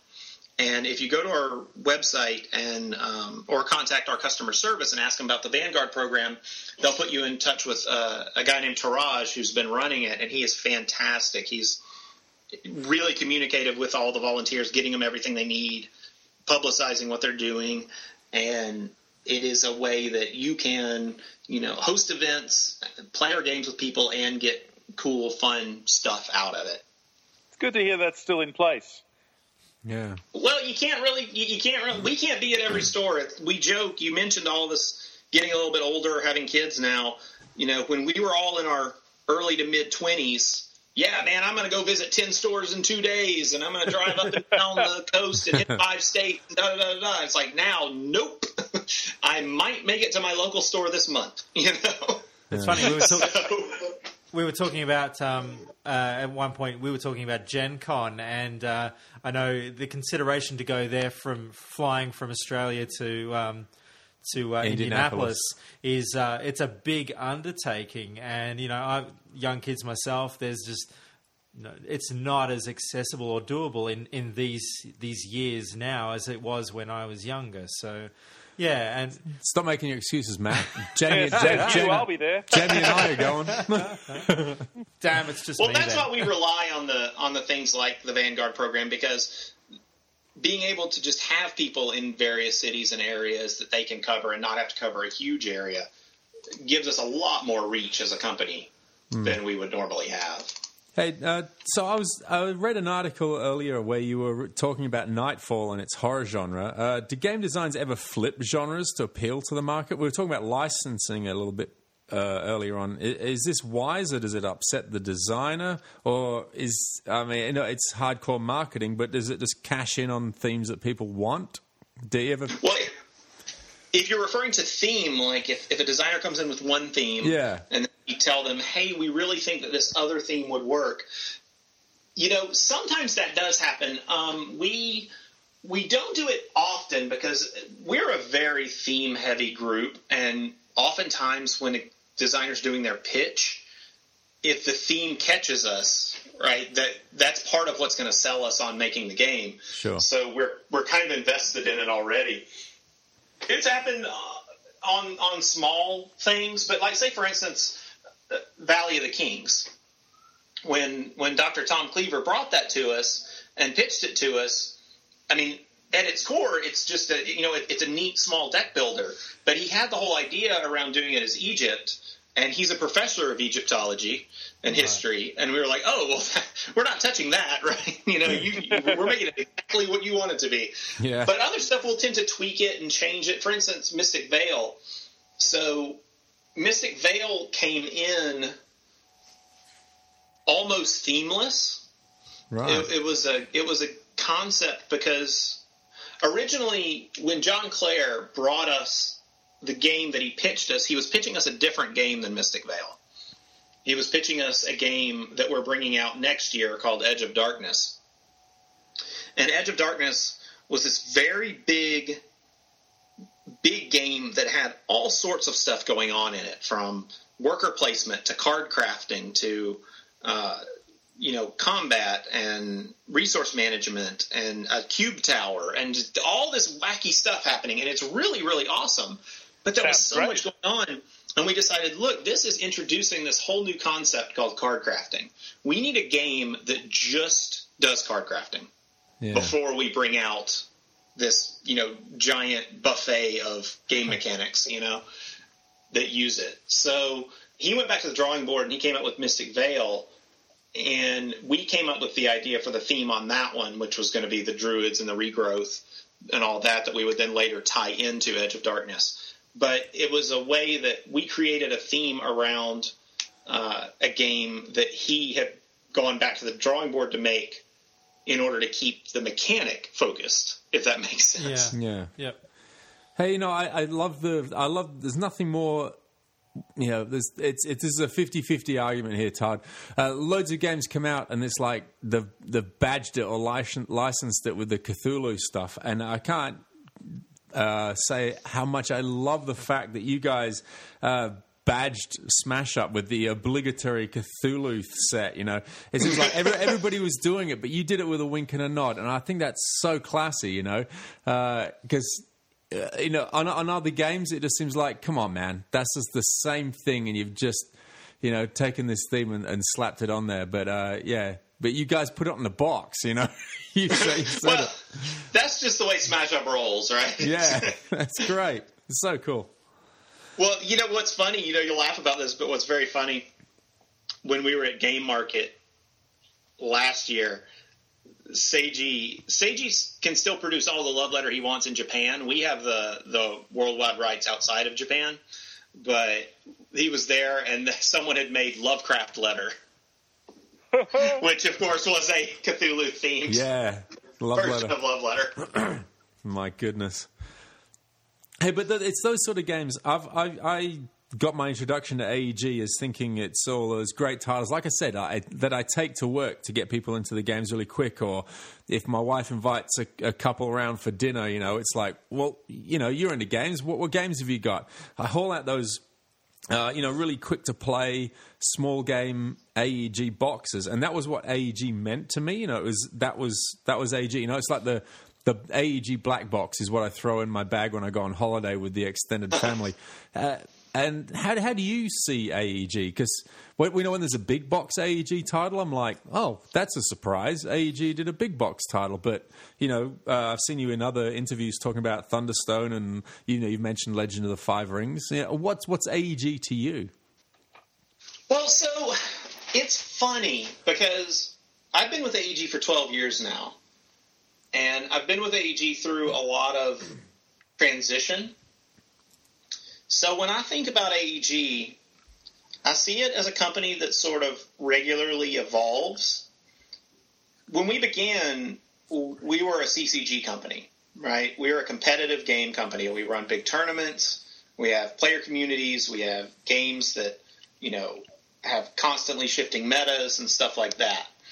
Sure. And I will tell you, to to a person, all of us who have been around the company for a long time, that's still very much in our blood. We we we still constantly have this itch to come up with some crazy new competitive, you know, marketing format for games or something. So I, I never can say we won't end up doing that at some point because that's sort of where we come from.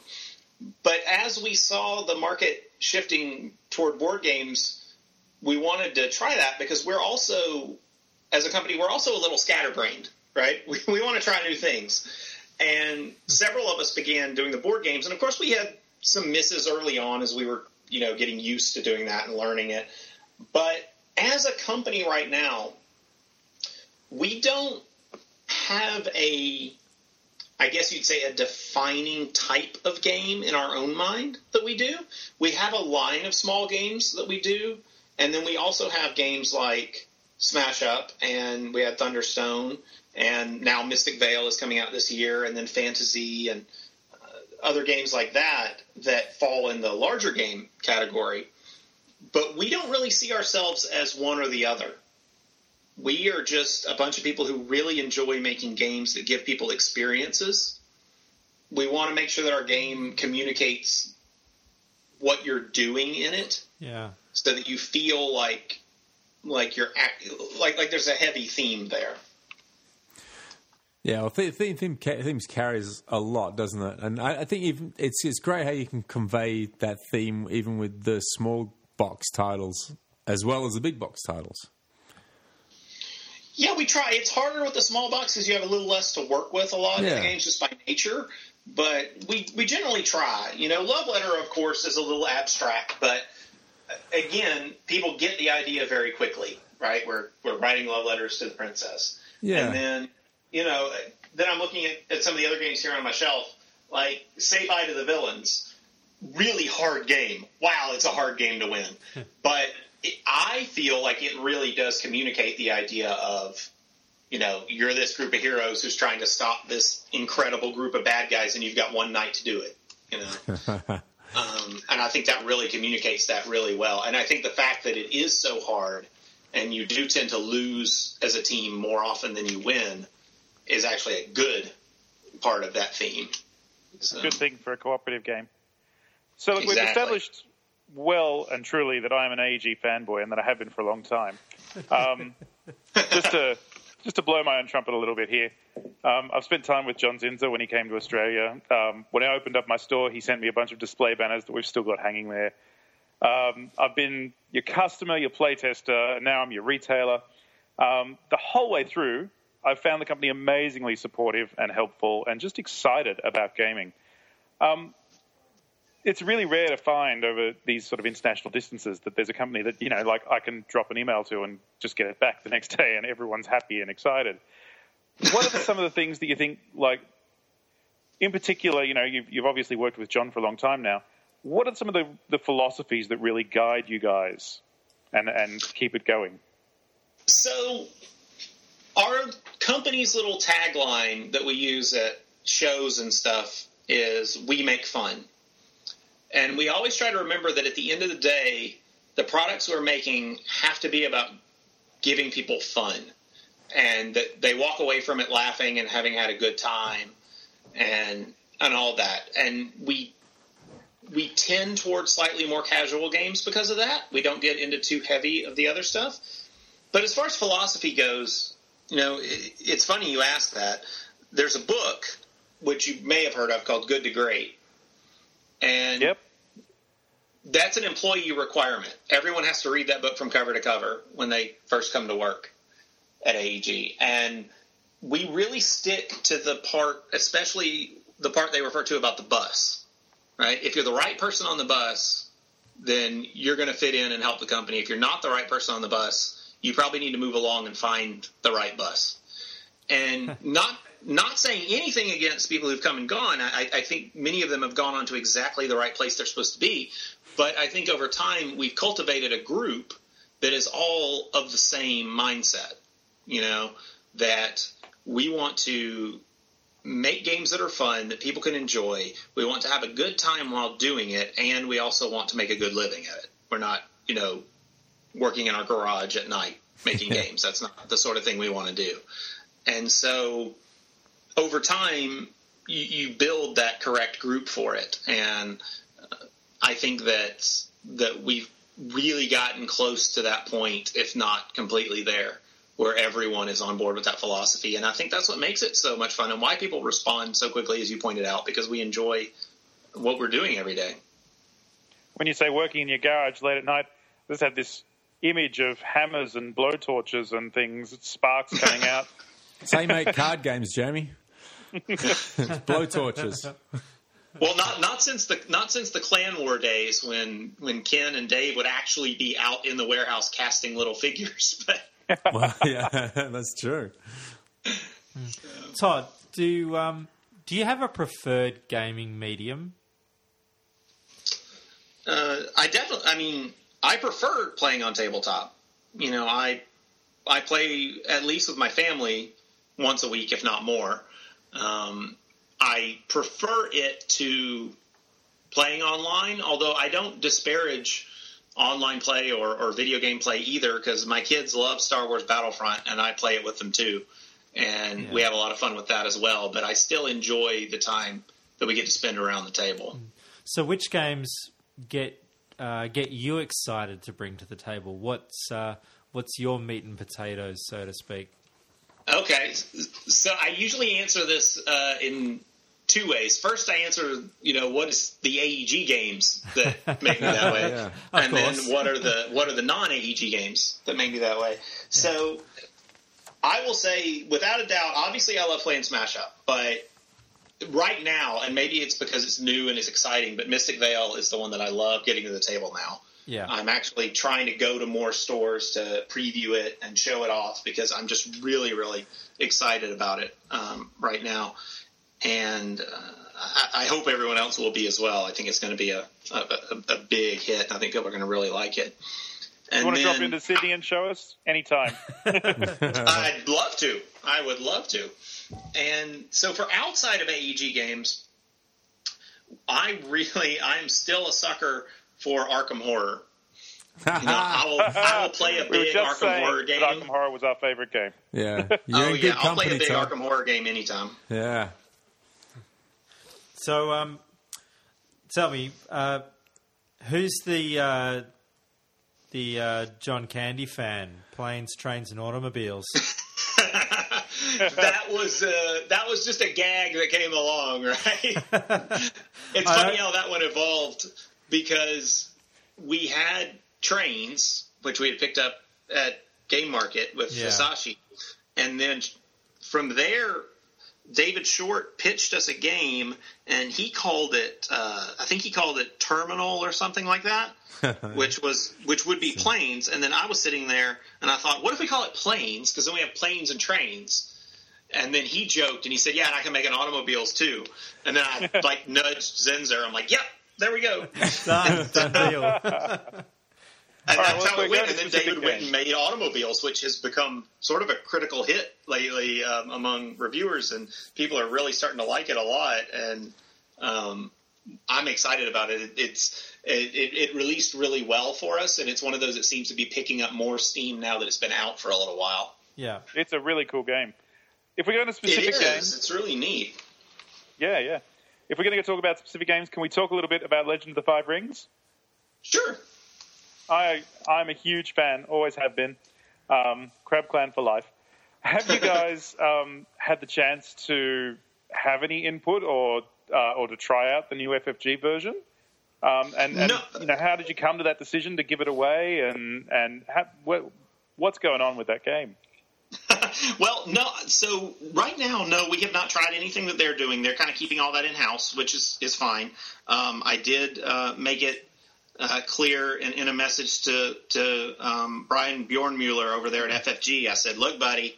I haven't paid for L5R in 12 years. I don't intend to start now. You know, so make sure you send me stuff. But, um, but I'm excited to see what they're going to do with it. Honestly, um, I'll, I'll be interested to see how they approach the the breadth of it in an LCG format. Um, I would not be surprised. I, I can't say anything because I don't know, but I would not be surprised if a few things from the old game don't necessarily come over to the new one. But but again, I'm just I'm going to be waiting just like anybody else to see to see what they do. Now the I'm pretty decision. excited. Like Fantasy Flight, you know, if you were going to give it to anyone, um, they're the guys, and and Star Wars Oh, LCG yeah. is fantastic. Oh yeah, uh, really they are, and I think they're going to do a great job with it. And you know, we Steve is one of our best friends, and he was the one at FFG that really fought to get it for them. So you know, I know it's in good hands with him. Um, so the decision was reached uh, over a period of time. It was funny because we had been doing L5R for so long, and we had told so many stories with it, and and so many people at the company had worked on it in different capacities and we were beginning to notice that we were really transitioning away from the competitive game into more board game and small game and we were noticing over the years that people's attention and passion was really going toward those more and I don't think that it had anything necessarily to do with L5R specifically. I think it was just I've been doing this for 10 years and now here's this new shiny thing that's doing really well for us. I want to work on that, you know? And so we finally made the decision of we sat down and said, okay, we just have to decide what kind of company we're going to be. Because really, these are two different companies. The company that's running a collectible card game with tournaments and support and all that is one business. And a company that's doing board games and card games is another business.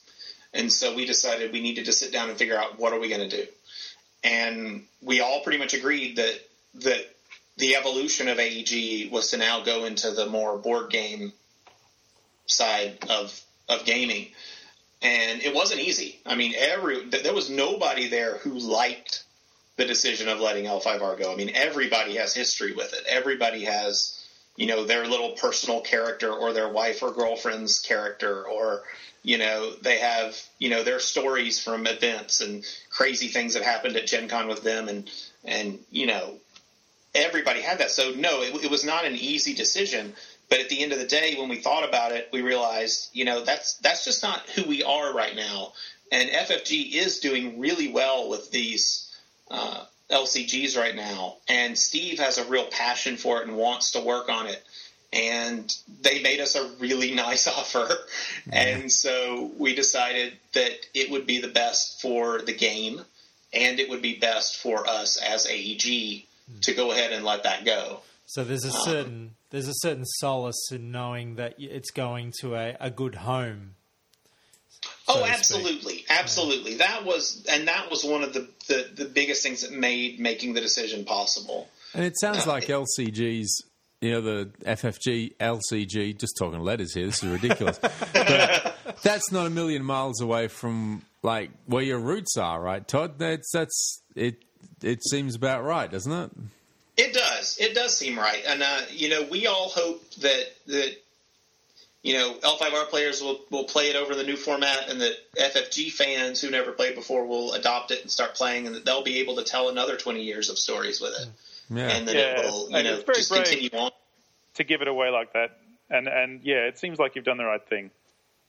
I think so. I think so. We're we're really happy with the company that we are right now, and we're getting to explore some new uh, some new options as well. And again, we always get that itch to do something competitive. So I'm not saying it's off the table, but but you know something may come out eventually.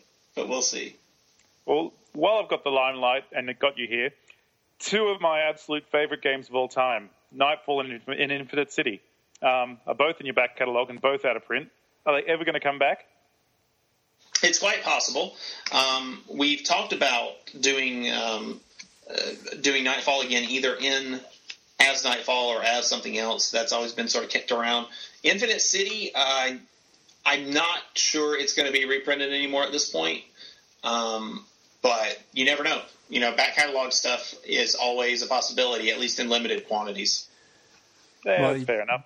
Well, you look at Final Fantasy; they bring stuff back. You know, like uh, Final Fantasy. sorry, sorry, some- fa- Fantasy Flight, Fantasy Flight games. I always get that mixed up. Yeah. Uh, no, the uh, what was that that Legend of Dracula or something like that? Fury of Dracula. Fury, Oh, of, Fury of Dracula. Dracula. That's been back about three or four times, and they and they've described it. I love playing that back in the eighties. With you know, that was one of the games I got my my girlfriend to play. You know, that's just been rebadged and and brought out just recently, hasn't it? You know, so these old games, Yeah. can, these old games can have new life. They certainly can. Yeah. They certainly can. And there's no. Um, our main thing right now is scheduling. We have we have eight people, no, ten people who are full time with us, and I'll tell you, finding the time to get everything done is really a major task. We've actually planned out our entire 2017 already, all the way through the end of the year and into early 18. So even when we hmm. think about other new games, it's like, okay, well, where are we going to do it? Well, it's going to Yeah. be two years from now, you know. So Yeah. Well, that's, that's what I was thinking about. You, you, the description of uh, senior brand manager. It sounds like a like I mentioned earlier, like a movie producer. You know, you're bringing all the talent together to produce a final product. Is there any uh, talent that's just recently just you know made your jaw drop and you thought this this guy girl is just amazing? Uh, I've had a few. Um, interestingly, from different from different perspectives, right? So we we work with a lot of really awesome designers. You know, Seiji's amazing. Dr. Tom is is incredible the way he thinks. Um, and I will say that John Clair, who does Mystic Vale with us, he, he he's new as far as being published, but the way he thinks is so advanced and so different than a way a lot of other game designers think. And it's just really neat to see him take a comment of ours and then come back with something on it that's completely 10 times what we had anticipated. And his his way of thinking there is, is just so neat to watch and what he comes back with. Uh, art wise, I just can't even tell you how many. I mentioned Jay House Yeah. who did Fantahzee. He also did Greedy Goblins. I love his work. It's it's got so much character and so much style that's all his own. I'm working with uh, there's a company called Gong Studios who's out of Asia, and they are an art studio house, but their stuff is consistently great, and they do so many different styles, and um, I just I, I just appreciate working with them. You know, I love finding new artists all the time, but it's always good to have one house you can just call up and say, hey. I need art for Smash Up that looks like Smash Up, or I need art for Dice City that looks like Dice City, and you're going to get it. you Yeah, know? I, I talked to Noah Bradley not too long ago. Uh, you might know Noah Bradley from uh, Magic uh, card design, and yeah, he was he was saying how how amazed he is at how frequently he just is amazed at the artists that are out there and how many of those artists are completely unknown and what jaw-dropping stuff they have and it seems like within this games world of ours uh, it's a great opportunity for them to, to get a berth and um, and get their stuff out there oh, it really is because I mean I'm working on a game right now and I'm using four completely new people on it who I haven't worked with before. Uh, because number one, I need to spread the work around, but number two, I want to try them out, and their portfolios are so good. There's so many good ones out there. You know, to to bring up Mystic Vale again, we had a character done who is basically like a an ent, a tree person, and a guy named Micah Epstein did the painting for it. Hmm. And Mike Epstein then, with that painting, ended up winning the jury prize at Gen Con for art based off of that original painting of that ent that's going to be in Mystic Vale. Wow, that's a good And start. It was huge for him. You know, it was a huge thing for his portfolio. So he was incredibly thankful. I was incredibly thankful because it got Mystic Vale a lot of early attention. But But it was uh, you know, speaking of art, people with that kind of the art on uh, Twilight Squabble made me laugh a fair bit. Is that game? Is there going to be a series following that? Are you going to keep mocking the You other know, games? I'm not sure. Twilight Squabble is visually, it's really fun. Um, the whole propaganda style, the whole you know Yeah. Cold War thing is is really now we. It's not really in that series, but we do have a game that we're working on um, that is. Uh, Similar in the sense of taking a really, really big existing game and giving you the 10 minute version um, kind of in a joking way, kind of like Twilight Squabble was. Um, I can't mention which game it is right now, but we do have another that's sort of in that, so I guess you could consider that that line. Todd, with um, AEG being held as a a privately held company, how do you see all this amalgamation and buyout that is happening recently? You know, Days of Wonder and uh, Asmodee acquiring basically everything on the planet. Uh, are you looking at? Is there any plans for AEG to become some sort of uh, game company gobbling monster, or uh, are quite happily to be traveling Jeez, on your Matt, own that's thing? a bit heavy, isn't it? He's gone, he's, on, he's gone all governmental and uh, big, big time organisation. I see. I didn't see that coming. Bloody hell! Not uh, so to without getting, going into detail. We have had more than one smaller company ask if we were interested in buying them up. Yeah. Um, that is not currently our business model right now, and not something that we're pursuing. It's also not something that we are looking to become a part of in the sense of being. What's uh, out. and, and again, I, I will say it's we've also had that direction be over, but it's not something that we are. I'd love to have. I'm wondering what Matt was driving at there, but I'd love to have seen you answer that, Todd. With a yeah, we're planning on taking over, if, uh, yeah, a whole bunch of games like you know big big game companies. Yeah, Fantasy Flight. That's ours. exactly. That's ours on Wednesday. Yeah. Yeah. Hey, um, okay. So, uh, if are you going to be at Gen Con this year, Todd? I am going to be at Gen Con. I am. Uh, I have a funny job at Gen Con this year because we have so many of our designers in our booth. Uh, I'm almost like a uh, handling the VIPs, right? Make sure they have their meetings set up and everything else. Our follow up question to that is, uh, what beer do you like? Because Jamie and I are probably going to be in the same hall as you. You're going to be in the same hall as me. If- oh, wow. if it's a hall. Um, right now, I th- there's a brand over here called Fat Tire, and that's the one that I tend to lean toward. All right. Well, expect if you see some uh, Australian guys looking lost, wandering around with a six pack of fat tire. That's either Jamie or myself. that'll be us. Yeah. yeah, that'll be us. Sounds good. I'll keep my eyes open for it. Uh, we have a a question that we like to put at the end of all of our interviews. Classic And a classic, question. yeah, Yeah. the classic. Okay. It's, it's about uh, four interviews old now, um, and where we dis- we ask, how do you stack your board games? There's been various uh, uh, discussion Responses. and response. And, How do you store them? yeah, how do you store them? I like to Okay. store mine uh, by color, uh, which is my wife's fault. But uh, we're curious about how other people uh, a- attempt this feat. Is it the the, uh, the Tetris method or the uh, you know how do you go Distribute about it it? around the house, anywhere they fit, whatever. Well, so it's funny you mentioned that and asked that question because in the last two to three weeks, we did a major cleaning out of our house and reorganization of our house. And one major thing we tackled was the board game collection, which resides in my closet.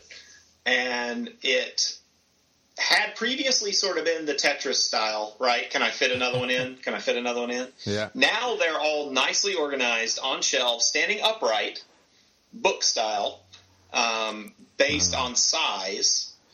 And so all the big, thick games, kind of like Imperial Assault and um, uh, some of those cool mini or not games, Yeah. are all down on the bottom together. Then you've got a row of all the kids' games that they know they can just come grab whatever they want off of that shelf. And then above that, it, it goes into uh, uh, the, the medium-sized games, I guess you'd say, kind of like the Smash Ups, the Machi Koros, the the Dice Cities, the things like that. And then there's the uh, plastic tubs that are holding all the micro games.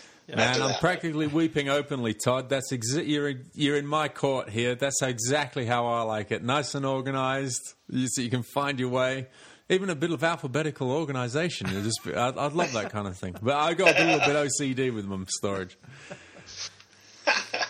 Man, Thank you so much for coming and uh, having a chat with us, Todd. Yeah. Um, your company is my is probably my favorite in the world. Um, it's it's wonderful.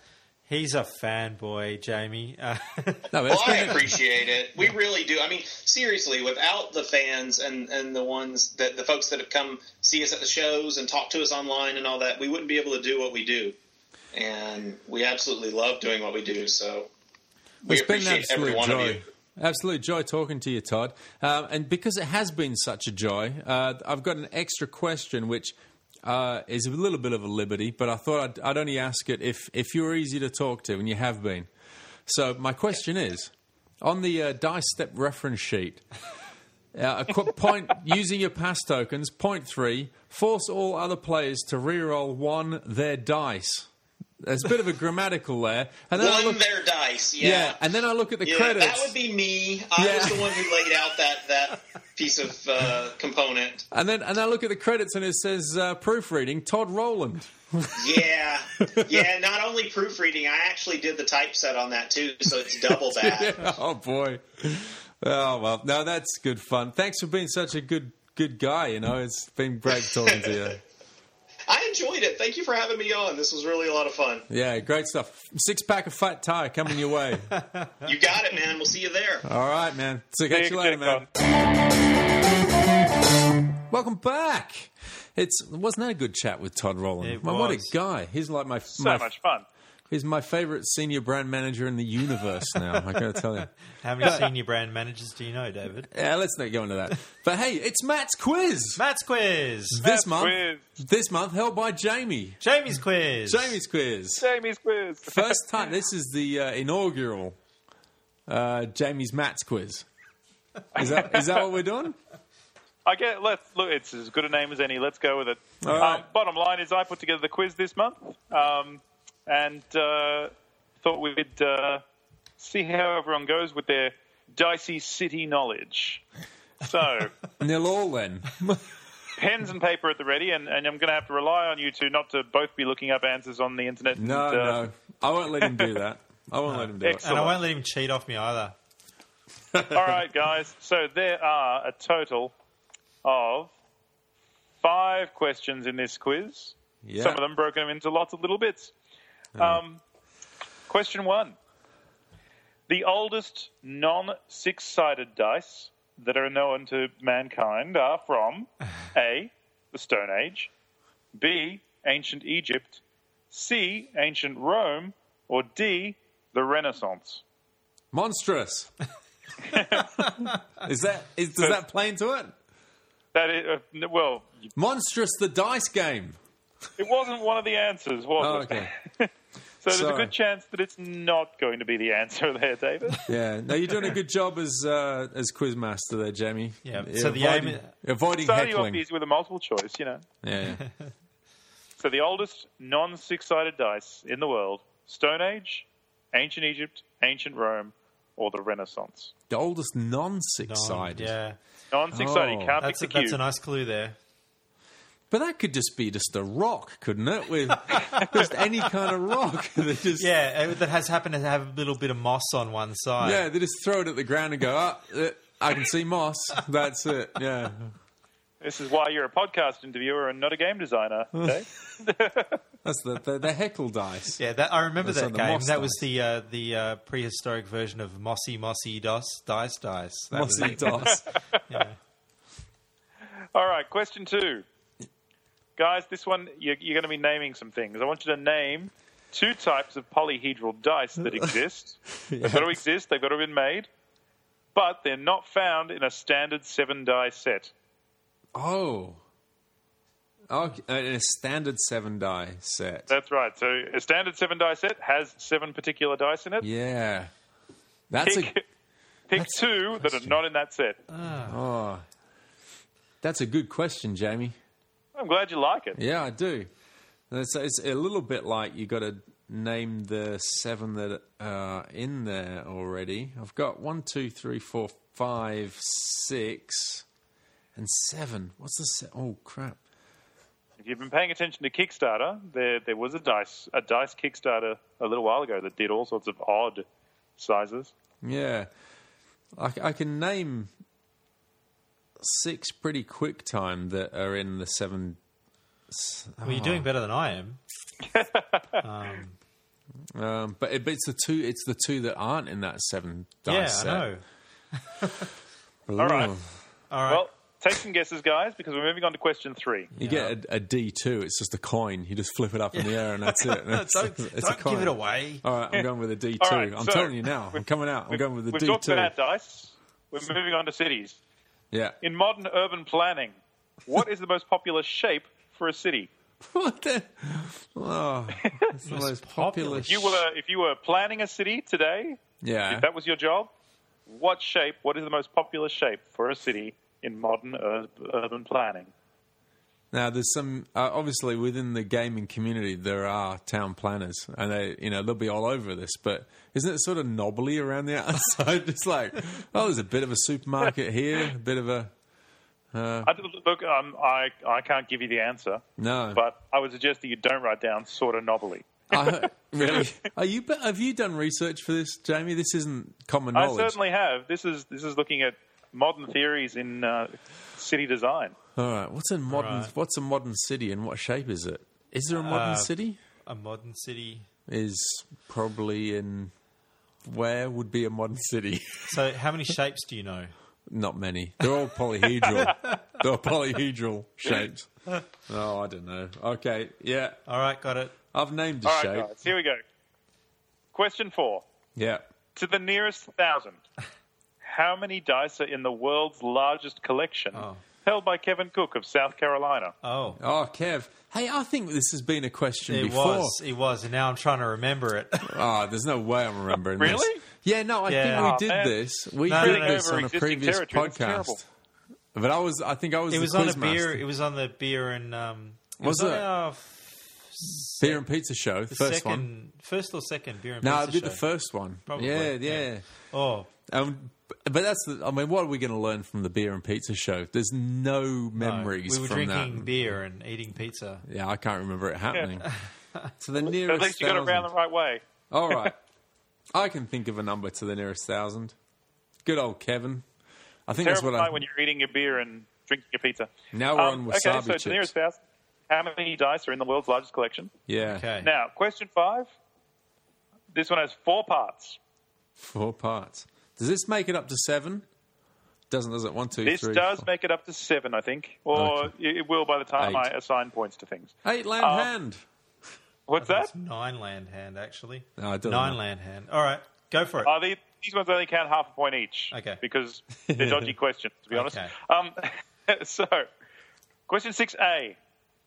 Five What brand of vacuum cleaner is best for sucking up loose dice? Subjective, isn't it?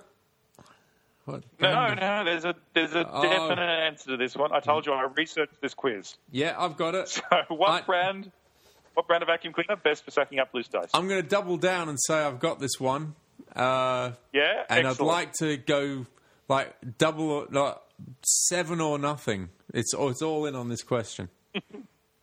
seven or nothing. Yeah. All right. Uh, question B. Yeah. In The Fifth Element, Bruce Willis visits what dice-related pleasure planet? Dice related pleasure planet. Um, Yeah, in The Fifth Element, Bruce Willis goes to a planet. Something to do with dice about that planet. What's the name of the planet? God. I'm out.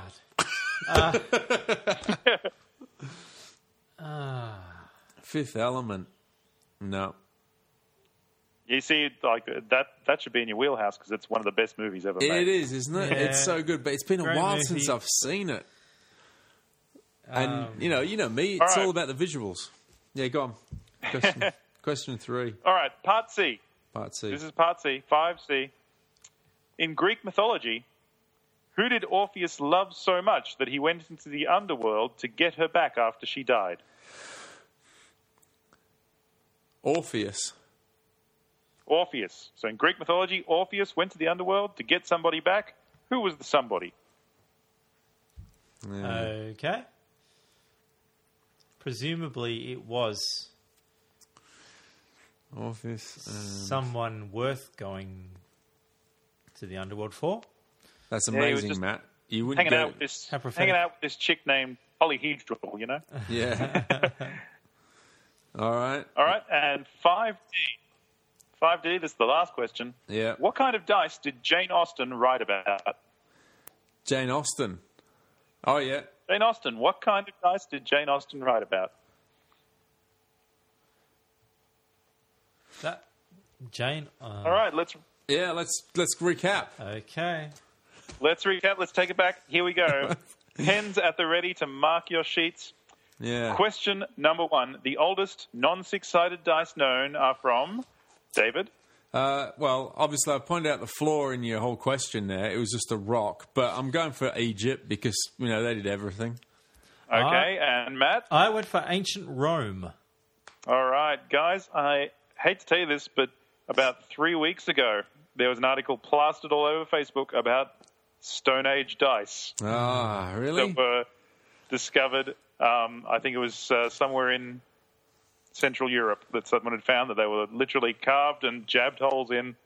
And uh, Were they bone? Were they made out of bone? yeah, there- there was some made of bone and some made of, of rocks. Strangely enough, Wow. Oh, good so stuff. you were on the right track. Yeah. Those guys. Those guys. You know. I know. Ah, love them. All right. So All we- right. Zero Question zero. two was name two types of polyhedral dice that exist but are not found in a standard seven die set. I'll take it from Matt. Okay. So I'm guessing it's not the icosahedron. What are you talking about? I don't know. It's not the tetrahedron. Mm-hmm. It's He's not asking Uh, you what not it isn't. He's asking you what it not is. I'm stalling for time. Not not Uh, not, but not is. Okay. Uh, I don't know. Is there such a thing as the deci or decihedron? You can give me the number of sides. That's Yeah. okay. 120? There is not a 120 sided die in existence. Uh, what about a 300? also not a 300. All right. Dave, what you got? Uh, I've got the D100, which I think's pretty much a standard percentile ridiculous dice, right? And then It is. It looks like a golf ball. Well Yeah, done. and then I then I I committed to the D two because it was a funny uh, dice uh, coin flip for me, so I have to commit to that now. So it was the D one hundred and the D two. Are ridiculous, but both correct answers. Oh, really? yes, what does the. D two look like? It must be a coin. No, it's uh, it's actually a D4, but the numbers are all ones and twos. All right. Wow. But hang on, hang No, on. shut up, Matt. I stated that Isn't out it loud. still a? Isn't it still a? Uh, the shape is still the the, the pyramid. Quizmaster said it's the D two. Oh. That's it. Yeah, It's well, done. It's not about the shape; it's Yeah. about uh, what the dice are used for. All so, right. uh, I'm in front on a quiz. I'll lodge my complaint with. Um, other valid answers would have been D3, D7, D14, D16, D30. Hey, just out of interest, Jamie, we've got the in the seven set. We've got a D four, a D six, a D eight, a D ten, a D twelve, and a D twenty. One, two, three, four, five, six. That's six. Which one am I missing? You're missing the percentile D10. The percentile D. So there's Yeah, two so forms get, of D10. you get two D10. One of Yeah. them measures ones, and one of them measures tens. oh, see, ah, yes, I got you. Yeah. see, my problem was I was totally focusing on the shape, not the uh, sides. Well, conveniently, that takes us to question three, which Shapes. is It does. in modern urban planning, what is the most popular shape for a city? Dave. Okay. Well, um, I've got rude answers, but I'm going to just go with rectangular for to to keep it. Try to keep it non-explicit, which it will be anyway. I'm going for rectangular. And Matt. I I went for uh, what is. I, don't I guess Perth's model, which is sort of a, a diamond reaching north and south with a little bit to the east. No one's basing anything on Perth. Yeah, I know, but you know, a diamond. I went diamond. All right, guys. Well, the, the correct answer is a circle. Um, I would have also accepted a star because there's uh, Oh, there's damn a it! fairly popular planning model, which is to have a sort of connected mini built up suburbs uh, in a star fa- star. I, uh, I rank. thought Star, but then I thought, mm, Town planners, please put your complaints below in the comments section.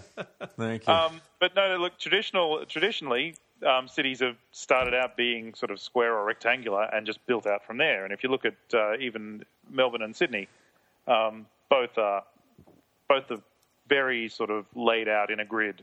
yeah. Um, Fascinating but dead boring, Jamie. the problem Um, with Perth is, yes, it goes north and south, but and it only goes east. It can't go west because it's on the coast. Sense? So I guess it's a triangle. no. All right, well, three questions in. Yeah. Dave is up by a point. Woohoo! I never keep track of the score. I'm Don't too you? polite. No. I, I am when I'm in front. I, I didn't name this name the score. All right. How are we going for question four? We're on All to right, Kev. Question four. Um, to the nearest thousand, how many dice are in the world's largest collection held by Kevin Cook of South Carolina? Uh, Matt, I had 64,000. sixty-four thousand, and Dave. Well, I'm uh, I'm sure there's a nine in it, so I've just gone with ninety thousand. All right, well, you're a bit over, guys, but to the nearest thousand, uh, the closest answer like is 2,000. Matt's. Yeah, is it really little? It's eleven thousand. Eleven Yes, thousand. That's g- has eleven got a nine in it? I think I said eleven that. does not have a nine. Well, there are there is nine in eleven. Yes, yeah. All right. Well, forget everything I just said then. Okay. Yeah, I went for 64,000 minus 53,000. so does Matt that get a point for that? He does, doesn't he? 'Cause he was Yeah. I'm going to give him a closest. point because he got closer. Yeah, yeah, it's fair enough. All right, so it's going to come down to these ridiculous, ridiculous questions at the end here. This will be exciting. Yeah, yeah. All right, so question 5A. what brand of vacuum cleaner is best for sucking up loose dice, Dave? It's the dice and Yes. vacuum cleaner. Yes, the Matt, Dyson. Also He's copying Dyson? off Okay. me. I wrote Dyson. Okay. All right. Uh, question B. In The Fifth Element, Bruce Willis visits what dice related pleasure planet?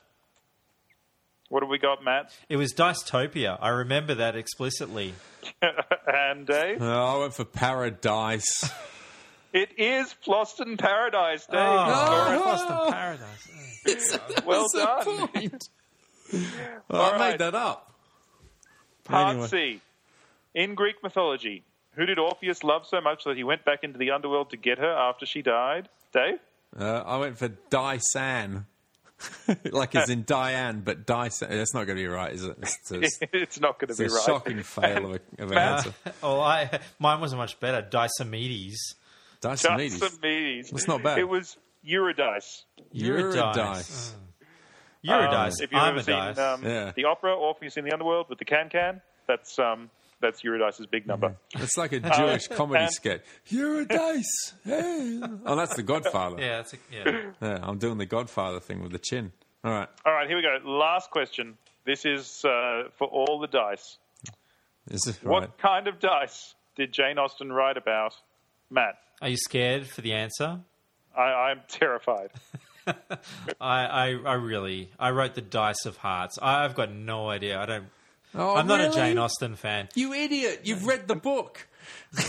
Dave? Pr- Pride and Prejudice and Zombies. Oh, but no, Ladies Pride and and, gentlemen, Prejudice. we have a first time winner here on Seven Land Hand, and Oh. it is Dave. yeah. Uh, well, that's why I write the quiz. I think I'm gonna I'm gonna ask for a game of free copy of Dice City for this. Needs and Twoos. Needs and twos. All right. It's uh, Needs and Twoos this month. What have we got? We've got Monstrous is in store. Uh, Jamie, what have you got on that? Yeah, Monstrous is in store. Um, look, uh, it came in pretty late in May, and uh, so uh, if you still want to go in and uh, you know wink, wink, nudge, nudge, it's episode sixty-nine to your uh, to your local Good Games staff member. Uh, I'm pretty sure they'll still give you the ten percent discount as well. So uh, grab a copy while the grabbing is good. Yeah, and, and do it because Monstrous is uh, it's it. I mean, we're you know it's uh, we're, we're sponsored by Good Games. It's Good Games Publishing, but it's been like such a fun game. It's just like the game on the top of my family's uh, want to play list.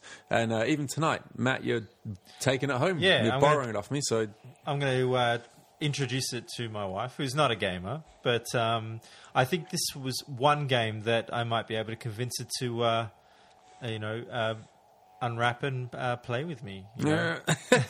She's a fan of throwing things at other things. That's- Yeah, that's it. Yeah, cups, saucers, knives. yeah. Yeah. she's really good at it. She's good at throwing things across the table at Matt for a change. Let's throw some cards instead of stuff that's going to wound him. But I think in store, if you're going to pick it up, you still need to give the secret password, which is Yeah. monstrous. Monstrous. All right, game of the month The special. enthusiasm in that. Game of the month special this month is uh, Dice City. Good Games are giving our listeners 10% off Dice City. So go to your nearest Good Game store anywhere in Australia and give their staff the password. Transform, Transform and, and roll, roll out. Uh, this lasts only for the month of June. So stop dreaming and start rolling. Uh, yeah, so you could you could actually go in there and go transform and roll out monstrous, save save ten percent off two games, walk out of there A very happy person. cash heavy, game heavy, wouldn't you? Why not? Yeah, ten percent no, no losing there. Ten percent savings not enough. What about the chance to win Dice City? That sounds all right, doesn't it? I have a chance to win Dice City. you Can don't, I win Matt. Dice City? You can't, and you can't either, Jamie. Shut up. Uh, well, for one listener who comments on the Facebook post for this episode, that's episode 69, that's the one with the sweet art at the top of our Facebook page right now, uh, you can win the game. Uh, just comment on the post, now pinned to the top of our Facebook page, and uh, Good Games HQ will randomly choose somebody as this month's winner of the Artipia and AEG game, Dice City. But what uh, constitutes a comment? Yeah, well, this we've been getting into this, haven't we, a little bit with um, different. Uh, some people have been just writing comment. Or what about comma? Or Yeah, well, that's a bit brief. Like a little Full bit. stop. Of, how about a bit of banter? You know, be a bit creative with it. You know, that I think that makes that's good fun for everybody, isn't it? You know what? The longer your comment is, the better a human being you are. The longer. All right, so just cut and paste any kind of uh, small section from Lord of the Rings and just paste it into our Facebook page. Something like that. When you die city. go to Wikipedia and uh, grab a pay, grab a, uh, a, a a paragraph and just slot it in there. Yeah. In fact, yeah, let's see the first person that takes us up on that. Yeah, make, Yeah. make it a paragraph about city planning. That'd be fantastic. Oh my god! Yeah.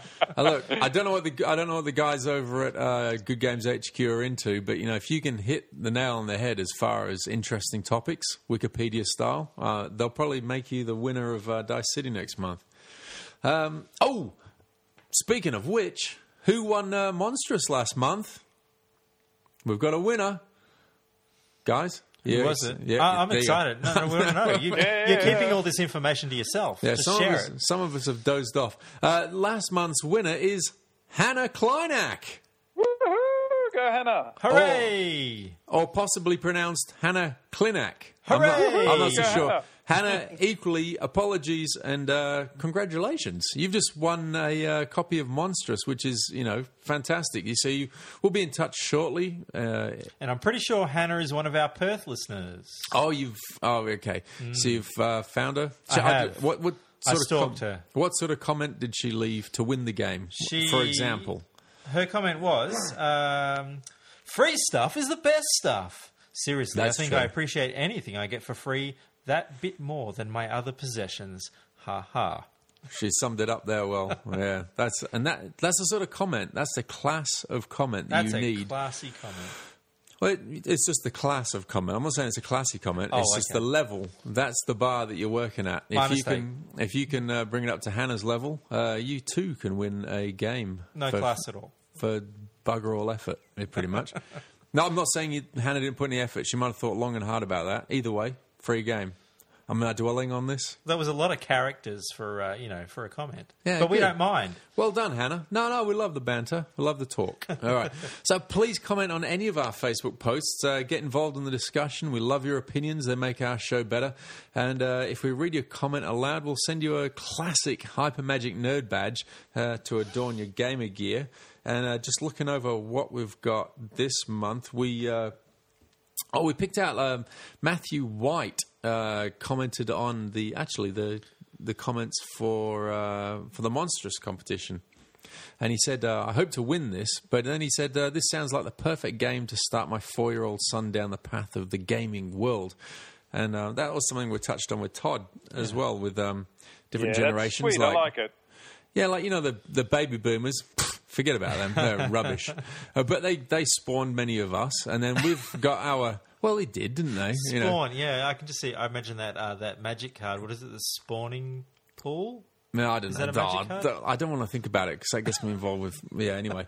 um, but, you know, they've done their bit. They made us. And then we, that generation's gone on. We've had kids. And then they're having kids even now, Yeah. you know. And they're, you know, walking into game stores. What am I going to play? That sort of stuff. And Matt White's in a similar sort of position. You know, he's got his uh, four year old son there. You know, what am I going to play? Monstrous. I'm going to throw some cards at the table. Hopefully, we're helping them inform their decisions. That's Yeah. a service that we're providing free of Sounds charge. like a plan. Congratulations, Matthew White. Yeah, you're talking us up a bit too much, Matt. It's not public. yeah. It's not, PSA. it's not like we're going to get a Nobel Prize for this. It's like a Nobel Prize for altruistic gaming activities. Seven Land Hand. We might get a Nobel Prize. What did I say? Nobel. Nobel. It's a Nobel Prize. No, but we'll get a Nobel Prize. Oh, Nobel Prize. Yeah. Or an Ig, Ig Nobel I'm, Prize. I'm happy with any prize that they want to give me. anyway, Matthew White of uh, is he in, he's in your neck of the woods? Is he, Jamie? He is. All right, we'll give that man a Seven Land Hand uh, Hype Magic Nerd badge. Will do. I've got a couple over here. Yeah, he's worked. He's worked long and hard for that. Um, any anything else? If you've got anything to plug, if you want to talk about anything, you got a Kickstarter kicking off, or a game design, or anything like that, uh, get in touch with us at podcast at sevenlandhand.com. And if you or if you want to pick on us in particular, if you want to pick on us, or don't pick on us, be kind. You've got any of our names at sevenlandhand.com. So Matt at sevenlandhand.com or David at sevenlandhand.com. or Jamie at sevenlandhand.com. You'll find us. We'll be there. We'll answer. Um, the emails are all linked, so you know if you're bound to hit one of us. Yeah, I won't, but I don't read your stuff. Uh, well, I, I read yours. Do you? well, man, I better, I better make that different then. I get, I've been I, reading both of yours and responding. I get a lot of knob pics. I shouldn't say that. It's late in the night. It's- anyway. All right, next fortnight, um, well, I think we're doing community building, aren't we? We're going to try and get in touch with uh, Harlan from Yep, from the Invictus stream. Yeah, and uh, Uh, we've Riley, got our, Riley. our friend uh, from across the pond. yeah, and maybe another f- few special guests. We'll just do our, our ring around. We've got a few people that we've been talking to, uh, and that's just all about gaming in the world that we're living in, Yep. uh, Bit making of community connections. building, yeah. yeah, how people are community building out there. And Next uh, month. next month, And what are we playing? month? What are we going to play next month, Jamie? Cthulhu Realms Cthulhu Darwin Realms. Castle. Sorry, who is it by? Darwin Kastle. Darwin Kastle. So that makes Realms sound a lot more like Star Realms. Yeah, which we're all familiar with, which you Yeah. talked about. So Oh, that'd be really exciting. cool. Yeah. So Cthulhu Realms, uh, we'll have a look at that game next month, and um, yeah, onwards and upwards. Yeah. Have a bit of fun. Cool. Yeah. Matt and I will probably play a bit of XCOM next week. Yeah, why not? oh, shout out to Rob who came down and um, and played it with us as well. He Yeah, was, what's he's good his uh, What's his page? What's his page? Oh, oh, that's going to take. It's Yeah. something like we'll have to find that for you because it's quite a funny one. bonsai lemon Yeah. something or other. if you've got something to talk about, I can find it. Yeah. Um, well, why don't uh, we wrap Why up don't we with throw an a link up? Well, yeah. It's funny you should say, why don't we throw a link up? Because uh, Rob's usual page is all about, oh, yeah, there it is Lemon Party Bonsai. Have a look at that. Have a look at that on um, your Facebook. Uh, one of those guys is uh, Roberto Hoffman. That's Rob, who's coming and playing a few games with us. You'll be able to see Rob eating all sorts of disgusting stuff and making himself really sick. Uh, he have the Cinnamon Challenge, where he did it himself, Bobby Hoff. And uh, yeah, uh, ridiculous stuff. But yeah, go have a watch of that. Boy, it feels late, doesn't it, guys? It does. Any anything else? No, I can't. I think my I think voice we're is good. I think my voice is about to give out. All right, let's get a bit of uh, electric guitar action out and uh, do a bit of a sign off. All right. Uh, well, first of all, I'd like to thank Todd Rowlands from AEG uh, Yeah, for thanks, uh, Todd. speaking to us today. That was And- one. Of, honestly, that was one of the nicest chats we've had. I mean, everyone else we've talked to, absolutely brilliant. But Yeah. I mean, Todd, what a Same guy! caliber, Jay. Um, Yeah, we we- appreciate all these people who are taking time out of their busy schedules to come and uh, to speak to us, and uh, the I guess the gaming community in general appreciates it. We I know we do. Um, It's been so cool just getting to talk to these guys who are writing, are making games that I love. You know. yeah, Yeah. yeah, You've definitely been fanning fanboying out there, uh, Jamie. I know. And he gets he gets all gushy near the end, doesn't he? It's, it's embarrassing a little bit. I don't want it to end. Speaking of ending, Jamie, uh, thank you very much for taking your time out to, to join us on our little podcast because Oh, uh, anytime. I Thank you know over in the eastern states there you're a couple of hours ahead uh, in the future and it's not uh, it's not always an easy thing staying up this late at night and uh, Mm, Here in the world of the future, we have flying cars and the ability to stay up late all night. No one gives a crap about that. They're listening to us in the car on the way to work. You know, it's like I'm, I'm just happy that none of us live in New Zealand because that's about the only way we could Ah. get more into the future. well yeah that that'd be something to deal with and uh, As much as I'd like to live in New Zealand. oh it's a I- lovely place Yeah. yeah but uh, David thank you very much you, you do a great job looking after the uh, the technical side of things as always I just winging it, Matt. I'm just You winging are, it. I- and I saw you hitting those wrong buttons numerous times. We're lucky we haven't exploded yet. yeah, well, we- only a few of those segments we had to do twice. Yeah. Yeah. Um, and, Thanks for coming in, Glad Matt. nothing blew up tonight, guys. No. Oh, Well, we've got- you're welcome. We've got a few small fires. I've seen a lizard and a, and a mouse in our uh, little pod area here tonight. I'm pretty sure I heard a drop bear drop onto the ceiling. onto I'm the serious roof. about the mouse and the lizard, by the way. Oh, way. okay. I'm Yeah. not looking in that direction. Sorry. Yeah. I'm lucky I haven't got a phobia of those sort of things, but I am looking to look after my shoulder, over my shoulder. Um, I'd also like to thank King Goblin for providing us uh, something fine to drink. Yeah, the pod beer. Well, rather Yeah, actually, also, I guess I should thank Dr. Jerd's Jungle Juice. well, I shouldn't say for providing Yeah. because uh, David, you provided it. Yeah, but what about the? Uh, this is the also the uh, the pod snack is the wagyu beef and wasabi cream special reserve Red Rock Deli chips. The official pod snack. That they, they sort of have though, haven't they? We're getting them every week. Yeah. Yeah. All right. All I think that's enough from us. Riley, get ready. We're going to call you in a fortnight. Good night, everybody. Good night. Take it easy.